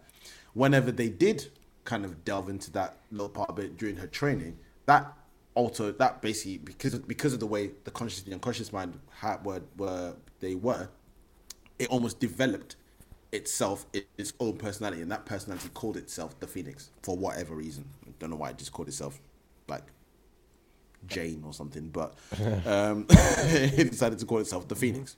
Um, well, I, obviously because that works in terms of what we need to do for the for the story in the studio. Yeah, it serves the plot, but um, you know, it's the kind of um, it's like a midpoint shift. Uh, takes place Mm. at Jean's uh, childhood home, so we get this big Mm. fucking set piece. Um, Mhm. Now, what? Why? So Jean's Jean's run off because she, as you say, she has this uh, crazy little sex scene with Wolverine. I mean, her her ex lover is um, who she killed, and he knows that she killed. She know. Does he know? No, I don't think Wolverine knows yet that she. No, he doesn't him. know at that point. But he knows that he's yeah. dead, and he's just like can't wait to get in the guy's girlfriend's pants, who's also just come back from the dead. You know, he's just like, "Yep, let's let's get it on." So they have this little sex scene. Um, he then stops because he's like, "No, no, wait, hold on, this isn't you. You don't like me, or, or something." It's like you're, you're being too aggressive. Uh, how you know, stop. And then she, you know, does her thing. She flings him against the wall and knocks him out, and then she leaves. Uh, and we think, okay, the where would the phoenix go? So the phoenix goes back to um, the childhood home that is from the first scene in the movie. Yeah. Obviously, that's Yeah. what's going to happen because that's that was in the first scene. But I still am hmm. getting lights flashing in my head saying, why is that place significant? Just because that's the last time that we as the audience saw the phoenix. What is so traumatic about her past that the phoenix has manifested and that she has to go back to that childhood home? Is it just literally because that's the last place the phoenix remembers?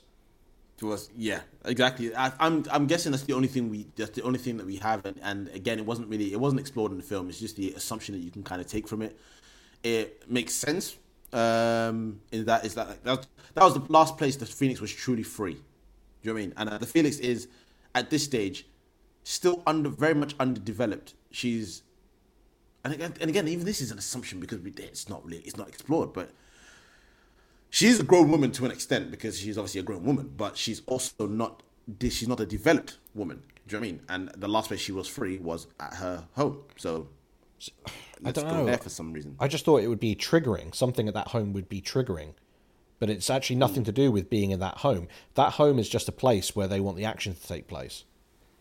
Because it's actually Xavier all, all I and can think is story wise in their heads, they probably thought it's come full circle, where the two powers of Z- Xavier and Magneto fought to convince her to join and, you know, become an X Man or, or, or gain control of her powers or whatever.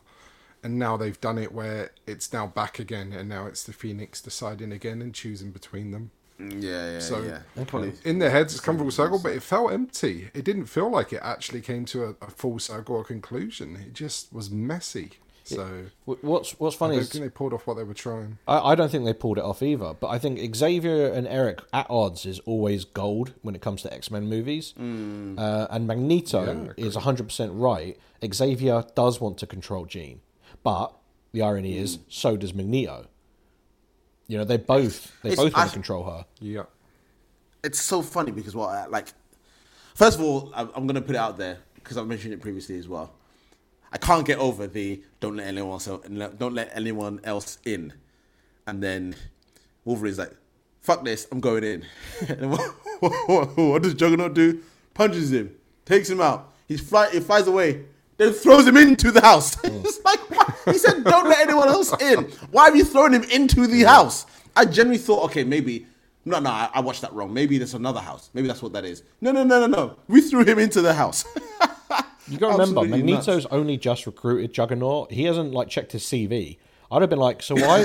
how did you get captured again? Oh, because you're a fucking moron.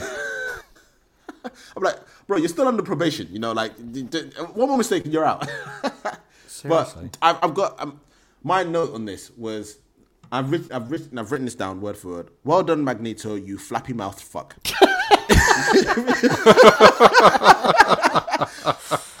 it's like, I I- it's like you killed Charles.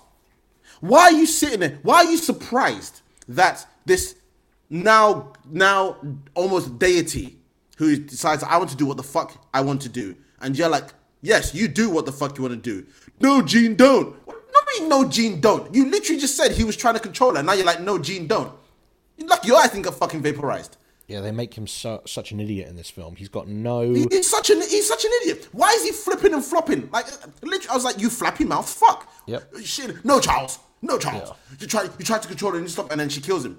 Jean, what are you doing? Uh, um, you know what you said. What the fuck I want? Well, it gets worse at the end of the scene, but um, I'm throwing two bollocks cards out in this scene. Ooh, ooh. Because one is uh, to do with the execution of the the filming.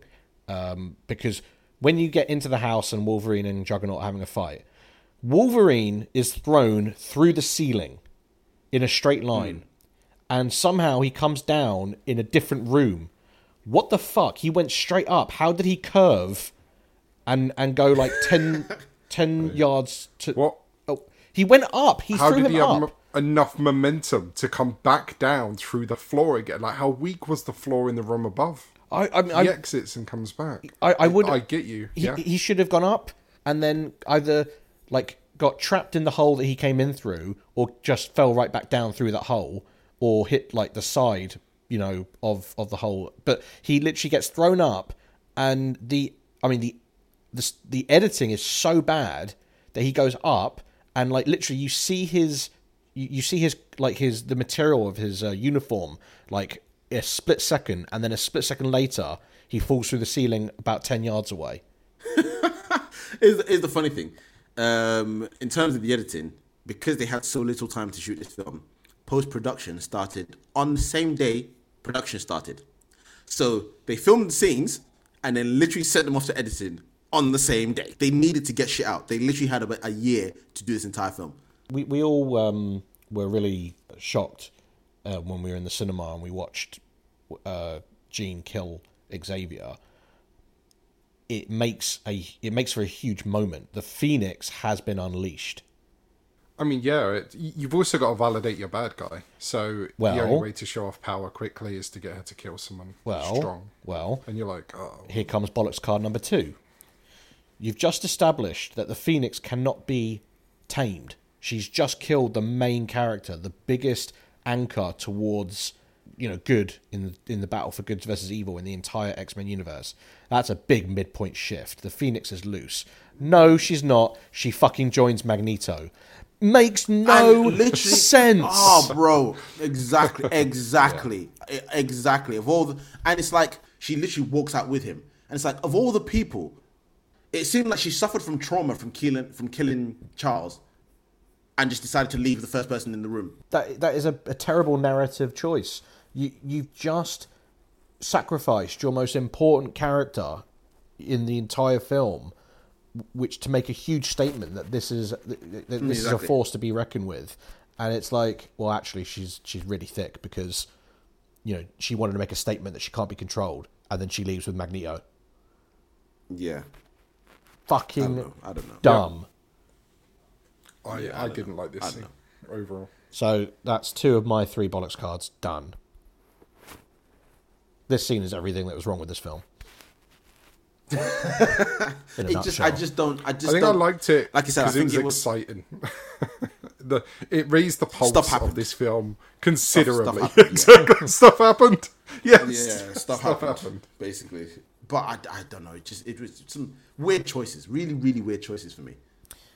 It, gets it gets weirder in terms of choices because this film is like defying all the rules and not in a good way of how to tell us a sick story.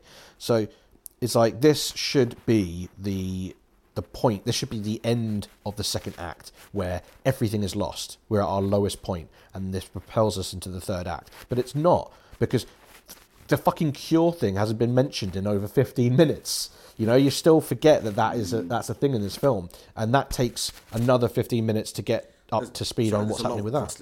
You know, it's not the it's not the end of the the second act at all. It's just like somewhere in the middle, and you know, we get this part where we're at the school and Xavier's having a memorial, and everyone's feeling guilty and, and bad because Xavier's dead, and I'm thinking of. Look, if I were on the board of governors for the school, I'd be very concerned. The parents should at least get a fucking letter. The headmaster was just obliterated by psychic a psychic force. It's a no school day tomorrow. you know, there's also going to be further no detail. school day tomorrow. There's also going to be further details in the school newsletter. You know, like It's a no school day tomorrow. like an Absolutely. inset day. it's a no school day tomorrow. Ah! As if you just compared Charles Xavier's death to an inset day. Like, that's how it's treated. It's like that school. was fucking brilliant. It's like the school goes on as Oh, usual. shit. Like, surely the parents need to be Yeah. informed. This is still a school for fuck's It's- sake. It, it's, it's true. It, I tell you what, the other funny thing is about it as well is like, and I'm, people are probably going to disagree with me in this. And I've, I've like in the third film for me personally, and I've actually written this down. I feel like there's a rela- relationship is lacking between Charles and Eric, because Charles Xavier has done more for mutants than you'll ever know. O- okay, but you were happy to be like, oh yeah, cool, he's he's dead now. Like now I get the Phoenix. Do you know what I mean? It's like, bro, what are you chatting about? Like. You didn't give a shit that he died. You tried to just kill go, him in the previous two films. I've got in it. I've got the exactly. I've got I've got the Phoenix now. Do you know what I mean it's like I don't? What are you chatting about, Erik? He's just he's so he's so wishy washy in this. And it gets worse. like you know, with the It is. with the He- pawns, he- it gets worse. He's he's he's an, he's the epitome of of a wet lettuce in this. Yeah. Absolutely. Um, after interrogating a depowered Mystique, the FBI discover Magneto's base in the woods. However, the life forms in the camp are all decoy copies of Multiple Man. Magneto and the Brotherhood have gone to storm Alcatraz by using his magnetic manipulation powers to reroute the Golden Gate Bridge. The remaining X Men confront the Brotherhood despite being significantly outnumbered and arrive just as the military troops, who thus far have been neutralizing the attacking mutants, are overwhelmed by the Brotherhood. During the fight, Kitty Pryde saves Jimmy from Juggernaut, who has been sent to kill him by Magneto. Logan has Colossus throw him at Magneto and distract him long enough for Hank McCoy to inject Magneto with the cure and thus nullify his powers. The Phoenix is awakened and begins to destroy Alcatraz and anyone within range of her powers. I think that last sentence is really important because I don't understand the rules of this movie. The Phoenix, what is the range of her powers? Like she's just she, she she's just disintegrating people within like a couple of yards in front of her.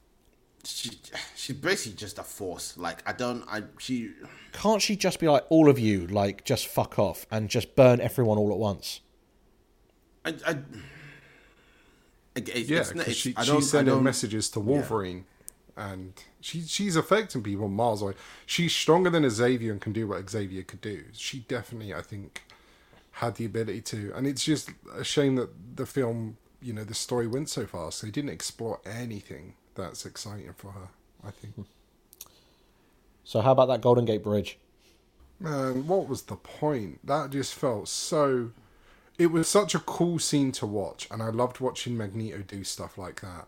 But to me, it took up so much time with the film of him doing it and like the Super Saiyan leveling up of like pulling all the beams off. I was like, it's a cool visual, but all they did was transport themselves to the edge of the island. Do you know, that was really it.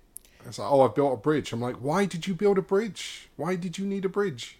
That whole bridge would could have, have took all of you there. disintegrated.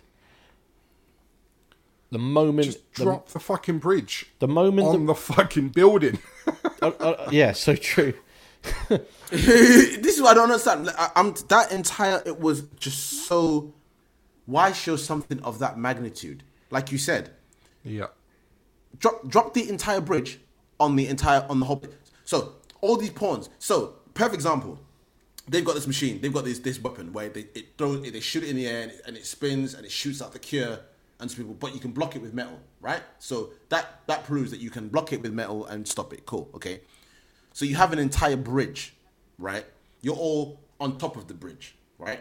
If they were going to shoot you, they'd have to shoot underneath the bridge, right? So even if they all had these weapons and stuff like that, all you literally need to do, like you said, is just drop the entire bridge onto everyone, right? Then, okay, you you then decide to make a bridge for whatever reason. I, I'm not too sure why as well because I'm assuming all the people that are with you are already on the bridge. So why do you need to make a bridge from the mainland to the island anyway? Why not just transport a little part of the bridge over? Okay, cool, fine, ignore that, whatever. So you get there, and you are the master of metal. Okay, now fair enough, you can't control their um, guns, etc., whatever. But I'm looking at metal structures. But okay, cool, you let the pawns go anyway. You let the pawns go, safe. Then okay, ignore that. You also have the phoenix. What? What? She does. She does nothing. She doesn't. No, okay, cool, fine. Ignore that. Then finally, the massive, massive weapon or the massive kind of destruction is when Magneto starts throwing cars, and then Pyro um, starts uh, setting them on fire, and they're basically almost like like meteors, and no one, no one knows what to do there, and everyone has to hide. Why didn't you open with that? You. The, it's a, what annoying. What's annoying with that scene is the fact that he showed how powerful he is by moving the bridge, and then decides, do you know what? You see all that power? I'm going to do nothing. Exactly. As a choice, I will not the help point? the pawns. I will It do was- nothing. I I, will watch it. mutants get fucking depowered. I will send the pawns that I don't. Uh, now, now I've proven that I don't really give a shit about. That Like, wh- I've lived my life to free these people and to get them to fight for me and to, to have mutants as the next, you know, generation of, of you know, evolution. To then backtrack and be like, no, no, no, the pawns go first. I was like, what the fuck? That doesn't. It's not quite what I thought Magneto was, but But that, that never ever has it been it. more of a, you know, like a, a lazy um, reversal of a person's character. He's like, s- what? Why? You it, it- previously in this film, you have hundred percent committed, not not even like just to, not to the people in front of you, but the audience who are watching this film know for a fact that you're serious. That you want mutants to survive and you want the mm. you know everyone who joins you is is a part of the brotherhood they're one of you right you've you've literally hit us over the head with it so many times and you've argued with Charles uh, to the point where you know one of you had to go because you know you really wanted mutants to be free so why are you sending them to their deaths especially when none of them had to die because all that you needed was the Not phoenix One, not a one. All he needed was himself. For Christ's sake, I'm try- I'm chucking out two bollocks cards there. I'm sorry. One for his character. I'm chucking out two. One for his fucking character because it's bullshit. I'm sorry, it's absolute nonsense. And then two for that for the execution of that. It's like Let me show you all this power that I myself have, and I've got the Phoenix, and I've got this army of mutants, and I'm, what I'm gonna do is build a bridge and use them as cannon fodder. Get lost, bro. That's another. That's another. That's two bullets cards. One for your character and one for the execution. It's useless. Can't really disagree. Yep. It's absolutely I ridiculous. I I don't And know then- why they then the decided that turn up. fight was a chess game Absolutely, I and don't they stuck it. to it. It made no sense. And then the X Men turn up, and it's like, I'm, no, I, don't, I don't want to, I don't want to check out another bonus card. But then the X Men turn up. Now their introduction, like that, was brilliant in my opinion, in terms of the fact that, um, literally from a- from a from a from a theatrical look, visual standpoint, purely purely that. And I kind of like the symbolism of the X Men being the line between humanity and the and the mutants, uh, kind of being standing in that middle ground. But again, First and foremost, why they played Superman music in the background, pretty much, it was was baffling. It literally sounds I like think, I think that was a fuck where- you to uh, Go, to Bryan Singer. Gen- genuinely, go back, go back to one minute. One minute, I, I, I noted it on this. Go back to one hour- one hour fifteen minutes, and I've literally put Superman music, um, question mark, question mark, question mark when they arrive because it literally sounds like Superman music. That's the first thing, and then secondly, it was like, I'm sorry, but uh, Bobby said it great. Yeah, There's six. There's six of them. There's six of them against an army of mutants and Magneto and the Phoenix. Sorry, I don't care. I get your Wolverine and I get your Bobby Drake and I get who you are. Yours is getting wiped. And let's face it, I'm sorry, but the American military was sat there, right? Why did I guarantee they'd just shut the X Men in the fucking ass if they could with the cure? Let's, fa- let's, let's face it. Absolutely. Yeah. Come on now. And They would have hit shot everyone. Why would they be like, oh, we let these mutants off? It's like no. Who the fuck? I mean, you're, you're, you're serving in the military. There's mutants everywhere, right? And then some other leather crab mutants stand up. I'm like, yo, fuck these guys. I'm shooting everybody. I don't care. Yeah. I'm putting cases on all you motherfuckers. Fuck's sake, man, you're amateur. The whole uh, the, the the whole ending scene where the American military are involved. You know when you just see all the you get you get this canned not canned the uh, stock footage of of of soldiers running out of rooms and running about and screaming. It looked like something from Austin Powers. you know in Austin Powers where all like the anonymous you're guards wrong. just come. Absolutely. Yeah. Yeah. It's like what? It's like stock footage. Yeah, stock. Generic there's soldiers. just, there's just so Yeah. many parts. There is literally just so many parts where there's like at one point when it's it's it's like Jean, you know, like where it's like almost after the battle, Jean has has wiped out all the a, a lot of the military that arrived, uh, you know, the ground troops that have arrived, and she flies into the center, and and it's like you, you see they do they do like a, a, an aerial shot of the of the battlefield, and there's like no one. I'm like, where where are all the people?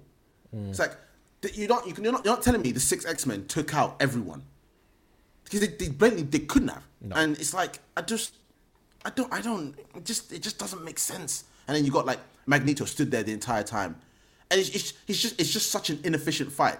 Like he, he sees Iceman like stop uh, a, a, a missile or, or car or something like that, and he looks at Pyro and he's like, "Go." Just wipe him out, man. Just this. This is not a. This, this ain't no game. You just take it on the You American are, it's like, military. you are bro. really like, shit come at on. chess. Honestly, like you're You are. You suck. you're sacrificing all the wrong fucking. Why play chess when you have the power to flip the table? Boom. Oh wow. Yeah. What a waste of my. What a waste of fucking time. Ian, you haven't thrown any bollocks cards yet. Uh, you've thrown them in the two places in the film.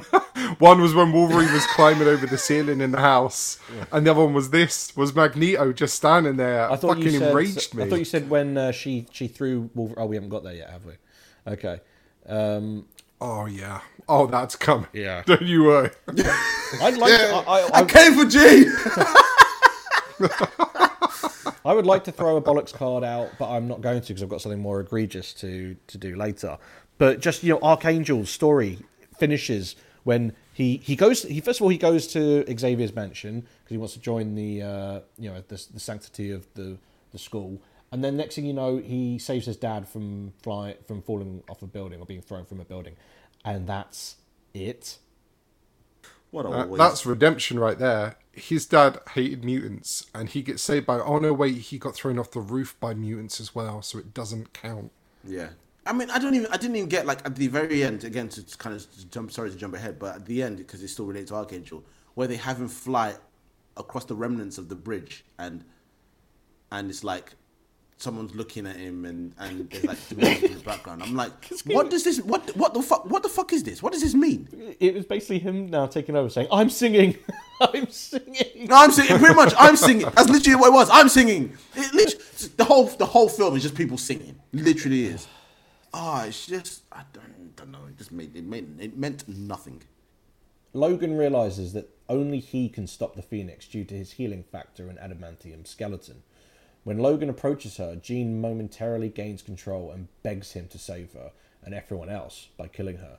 Logan fatally stabs Jean, killing the Phoenix, but mourns her death.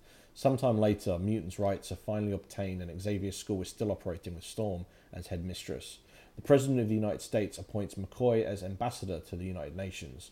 Rogue reveals to Bobby Drake that she has taken the cure, much to his disappointment, but they hold hands. Meanwhile, Magneto, sits at a chessboard in San Francisco, seemingly human and weak. As Magneto gestures towards a metal chess piece, it wobbles slightly. In a post credit scene, Moira McTaggart checks on a comatose patient who greets her with Xavier's voice, leaving her startled. Right. Okay. I, I I need I need this film to do better than Superman Returns, but I'm chucking out another bollocks card. Wait, how many is that for you now? That's all three. Okay. Why the why the fuck is the greatest terrorist of all humankind sat at a fucking chess table in a park? No one recognizes him without his helmet. Are you fucking serious? Yeah, yeah. Fuck off. No way. Absolute fully bollocks. agree. There's no way Magneto. Absolute bollocks. regardless of. He's the greatest not terrorist of human history, and he sat at a park playing chess. Get lost. Bollocks. Yeah. and it's not subtle. My uh, my bollocks was I hinted at it earlier. Was to be fair before we get before we get into my bollocks a little bit before that. I'd love I to get truly love that they work together and how they how they yeah how they brought down Magneto. I actually liked. I was like, that's Yeah, actually yeah, cool that yeah. you got them all I working lo- together. I love that for they stabbed him with and not with not Wolverine one, and two, or three, but four fucking injections. It's like talk about overkill. And yeah, he's still the first fucker Yeah. to get his powers back. And he's still the first one to get his powers back.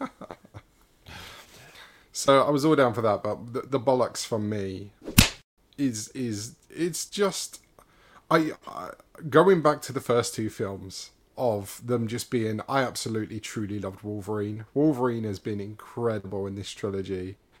Absolutely brilliant, but this film wasn't his time. And why the fuck he's able to kill Phoenix? Like maybe maybe the Phoenix has been built up in my head from from media outside of this film. But fuck off was he able to get anywhere fucking near her to do that. They they didn't sell enough, in my opinion, for her to be Jean to let him do it. He didn't do anything to One really prompt her hundred to percent. just walks up to her 100%, slowly, because and that's- also she's like, hundred percent. Well, this is this. Thank you for introducing my third and final bollocks card. Because what this this scene, the ending of this film, is established, which I'm not sure is true at all. In fact, it's not true because we've seen, um, you know, in future we saw Logan, the film, uh, but it's established that the rule is that Wolverine is immortal and cannot be killed by anything ever, no matter what. So Yep. she just all that power and she's barely like scratching the skin off of him. You know, you see a bit of bit of she's able to to disintegrate everything and pull everything apart to its atoms, so there's nothing left except for Wolverine. Fuck you. except for adamantium. No. I'm sorry, it's just ridiculous. Yeah. And oh, and his trousers because yeah, Put, oh, oh, pull out, Oh, oh, pull out I'm- everything I'm here's a funny thing. I'm, s- I'm sorry, sorry, to sorry. His You. trousers. It's so funny you mentioned that because I meant I was like, how strategic that she managed to rip out all his clothes except anything that may show his his actual body. Do you know what I mean? It's like, come on. I was exactly thinking the same thing as well. I mean, just the, the the whole the whole ending sucks. I mean, you know, so Jean came back to life and now she's dead. We never got an explanation as to why that journey happened. Do you know one thing as well that is like I, I know I'm being incredibly petty, incredibly petty, right? Well, that's just you all over. Anthony. I hate, I, I hate that they kept calling Colossus Pete.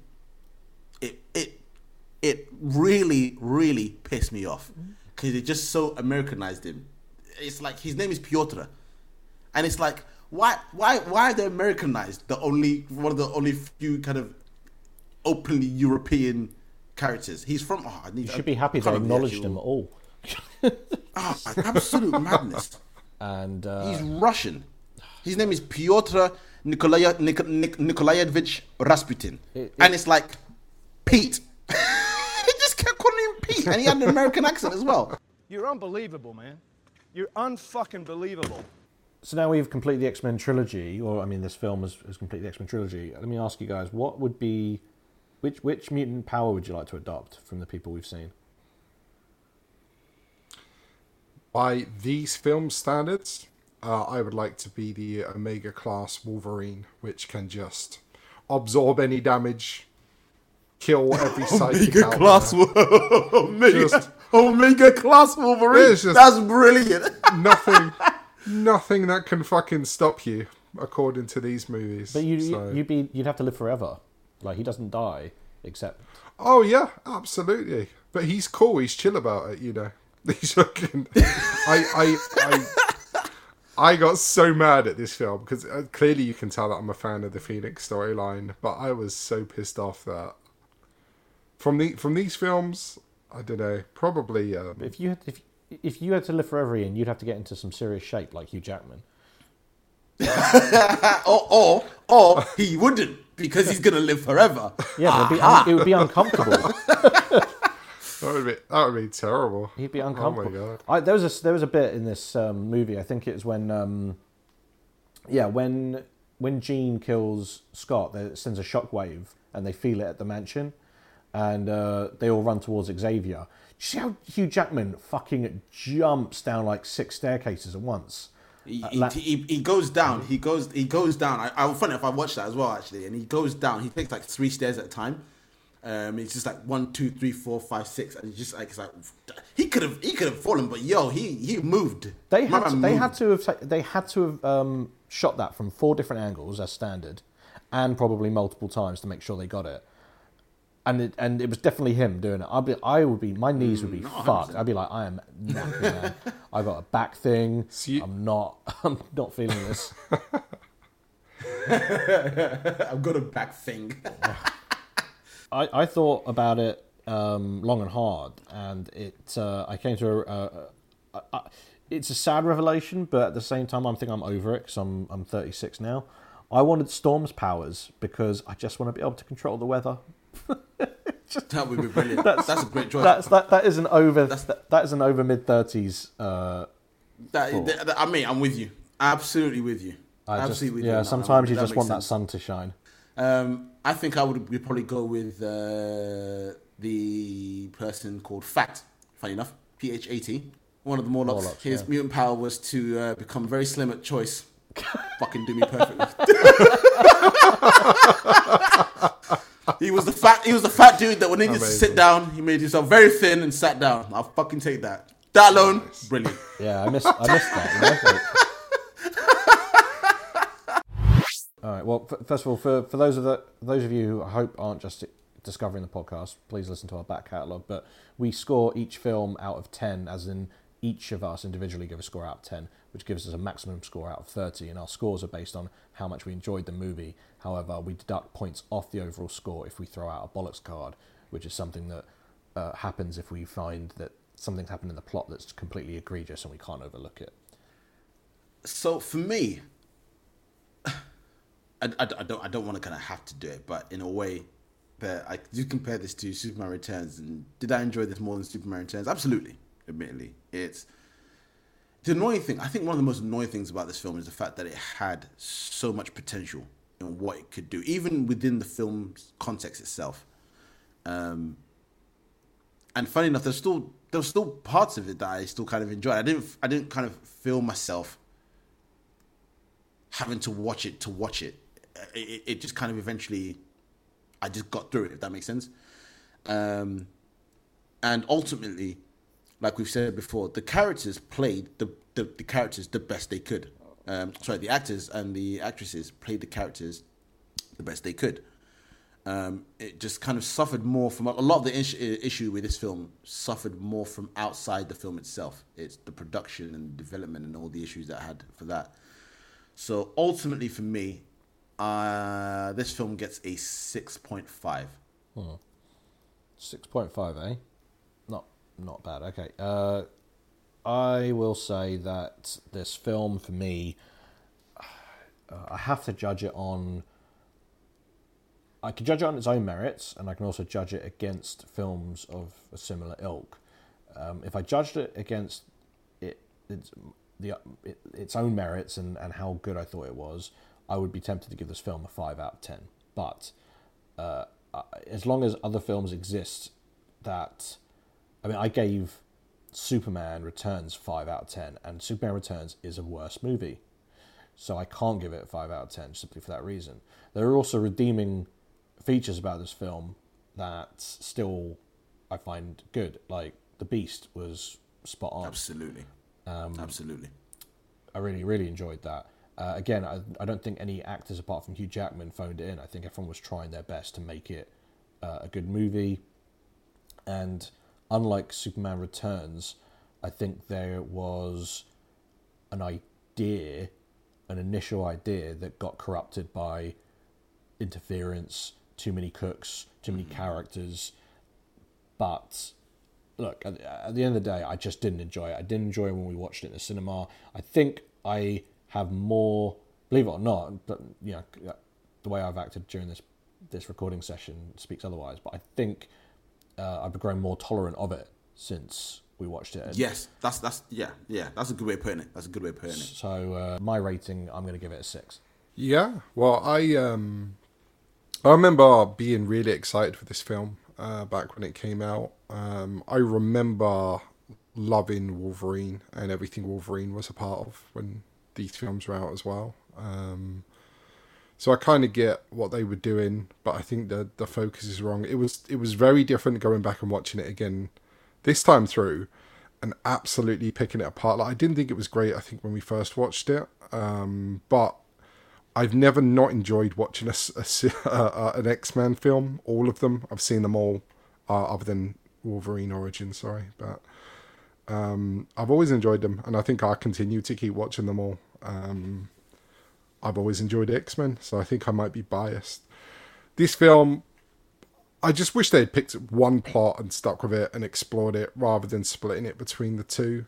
Um, well, if they had dropped the Dark Phoenix, I would have enjoyed the the um, Magneto story and vice versa. So overall, okay. Uh, it wasn't it w- wasn't painful to watch. Um, so be getting a yeah. six for me. So Anton gave it a six.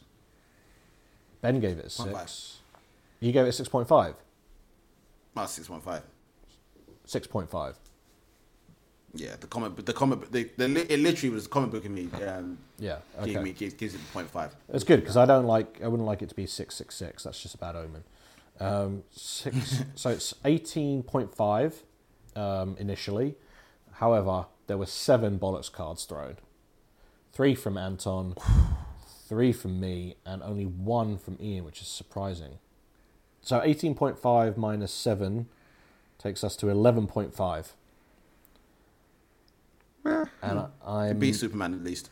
Yeah, I'm happy to report that yeah. it has not beat Superman's record. So 11.5 out of 30. That means that uh, with one episode left of the first season of Back to the Pictures, uh, the top 10 looks like this X Men 3 storms, no, no pun intended, into the bottom spot, uh, the second from uh, bottom spot with 11.5 out of um, 30, uh, only ahead of Superman Returns with 8 out of 30. Then after that, you've got Girl Next Door with 17.5, uh, Hitch at 20.5, Then at number six is Training Day. Sorry, at number five is Training Day uh, at 22.5. And number four is Snatch with 23. And number three is Hot Fuzz with 24.5. God. And then number two is 300 with 25 out of 30. Oh, I forgot about that film. Yeah, of course. I you might have to go, I might have to give that a watch after this. What a Actually, prick. and then number one is still The Departed. 26 out of 30. there's a padded. Yeah, The Departed. Departed. So usually we do a blind reveal of our next episode by having an MP3 file numbered anonymously from 1 to 40. Uh, we usually pick a number and play the file corresponding to that number. However, due to unexpected laptop issues, uh, it's out of commission today and therefore don't have the files at hand. So uh, before the podcast began, we three decided to give ourselves a gift in honor of our upcoming uh, last episode of the season, and we just fucking chose the movie. So what are you going to do about it? And uh, that's the movie that we're going to review next week. So who wants to drop the bomb?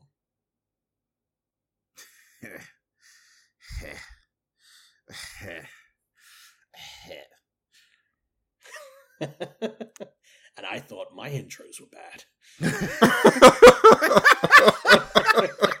well, they never do something. They can do something. This good something. Never do it for free. If there's anyone out there in the world that doesn't know what we're talking about, I would I would like to direct So you away from the podcast. That's right. Next week's season finale is The Dark Knight. because this is the podcast our fans deserve, but probably not the one that they listen to right now. so you can hurt us in the comments because we can take it.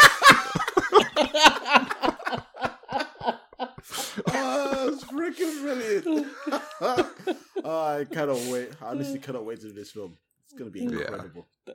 Amazing. So funny. You can hurt. Because it's, cause it's not the hero. It's not the. It's not the podcast you deserve. It's the one you need.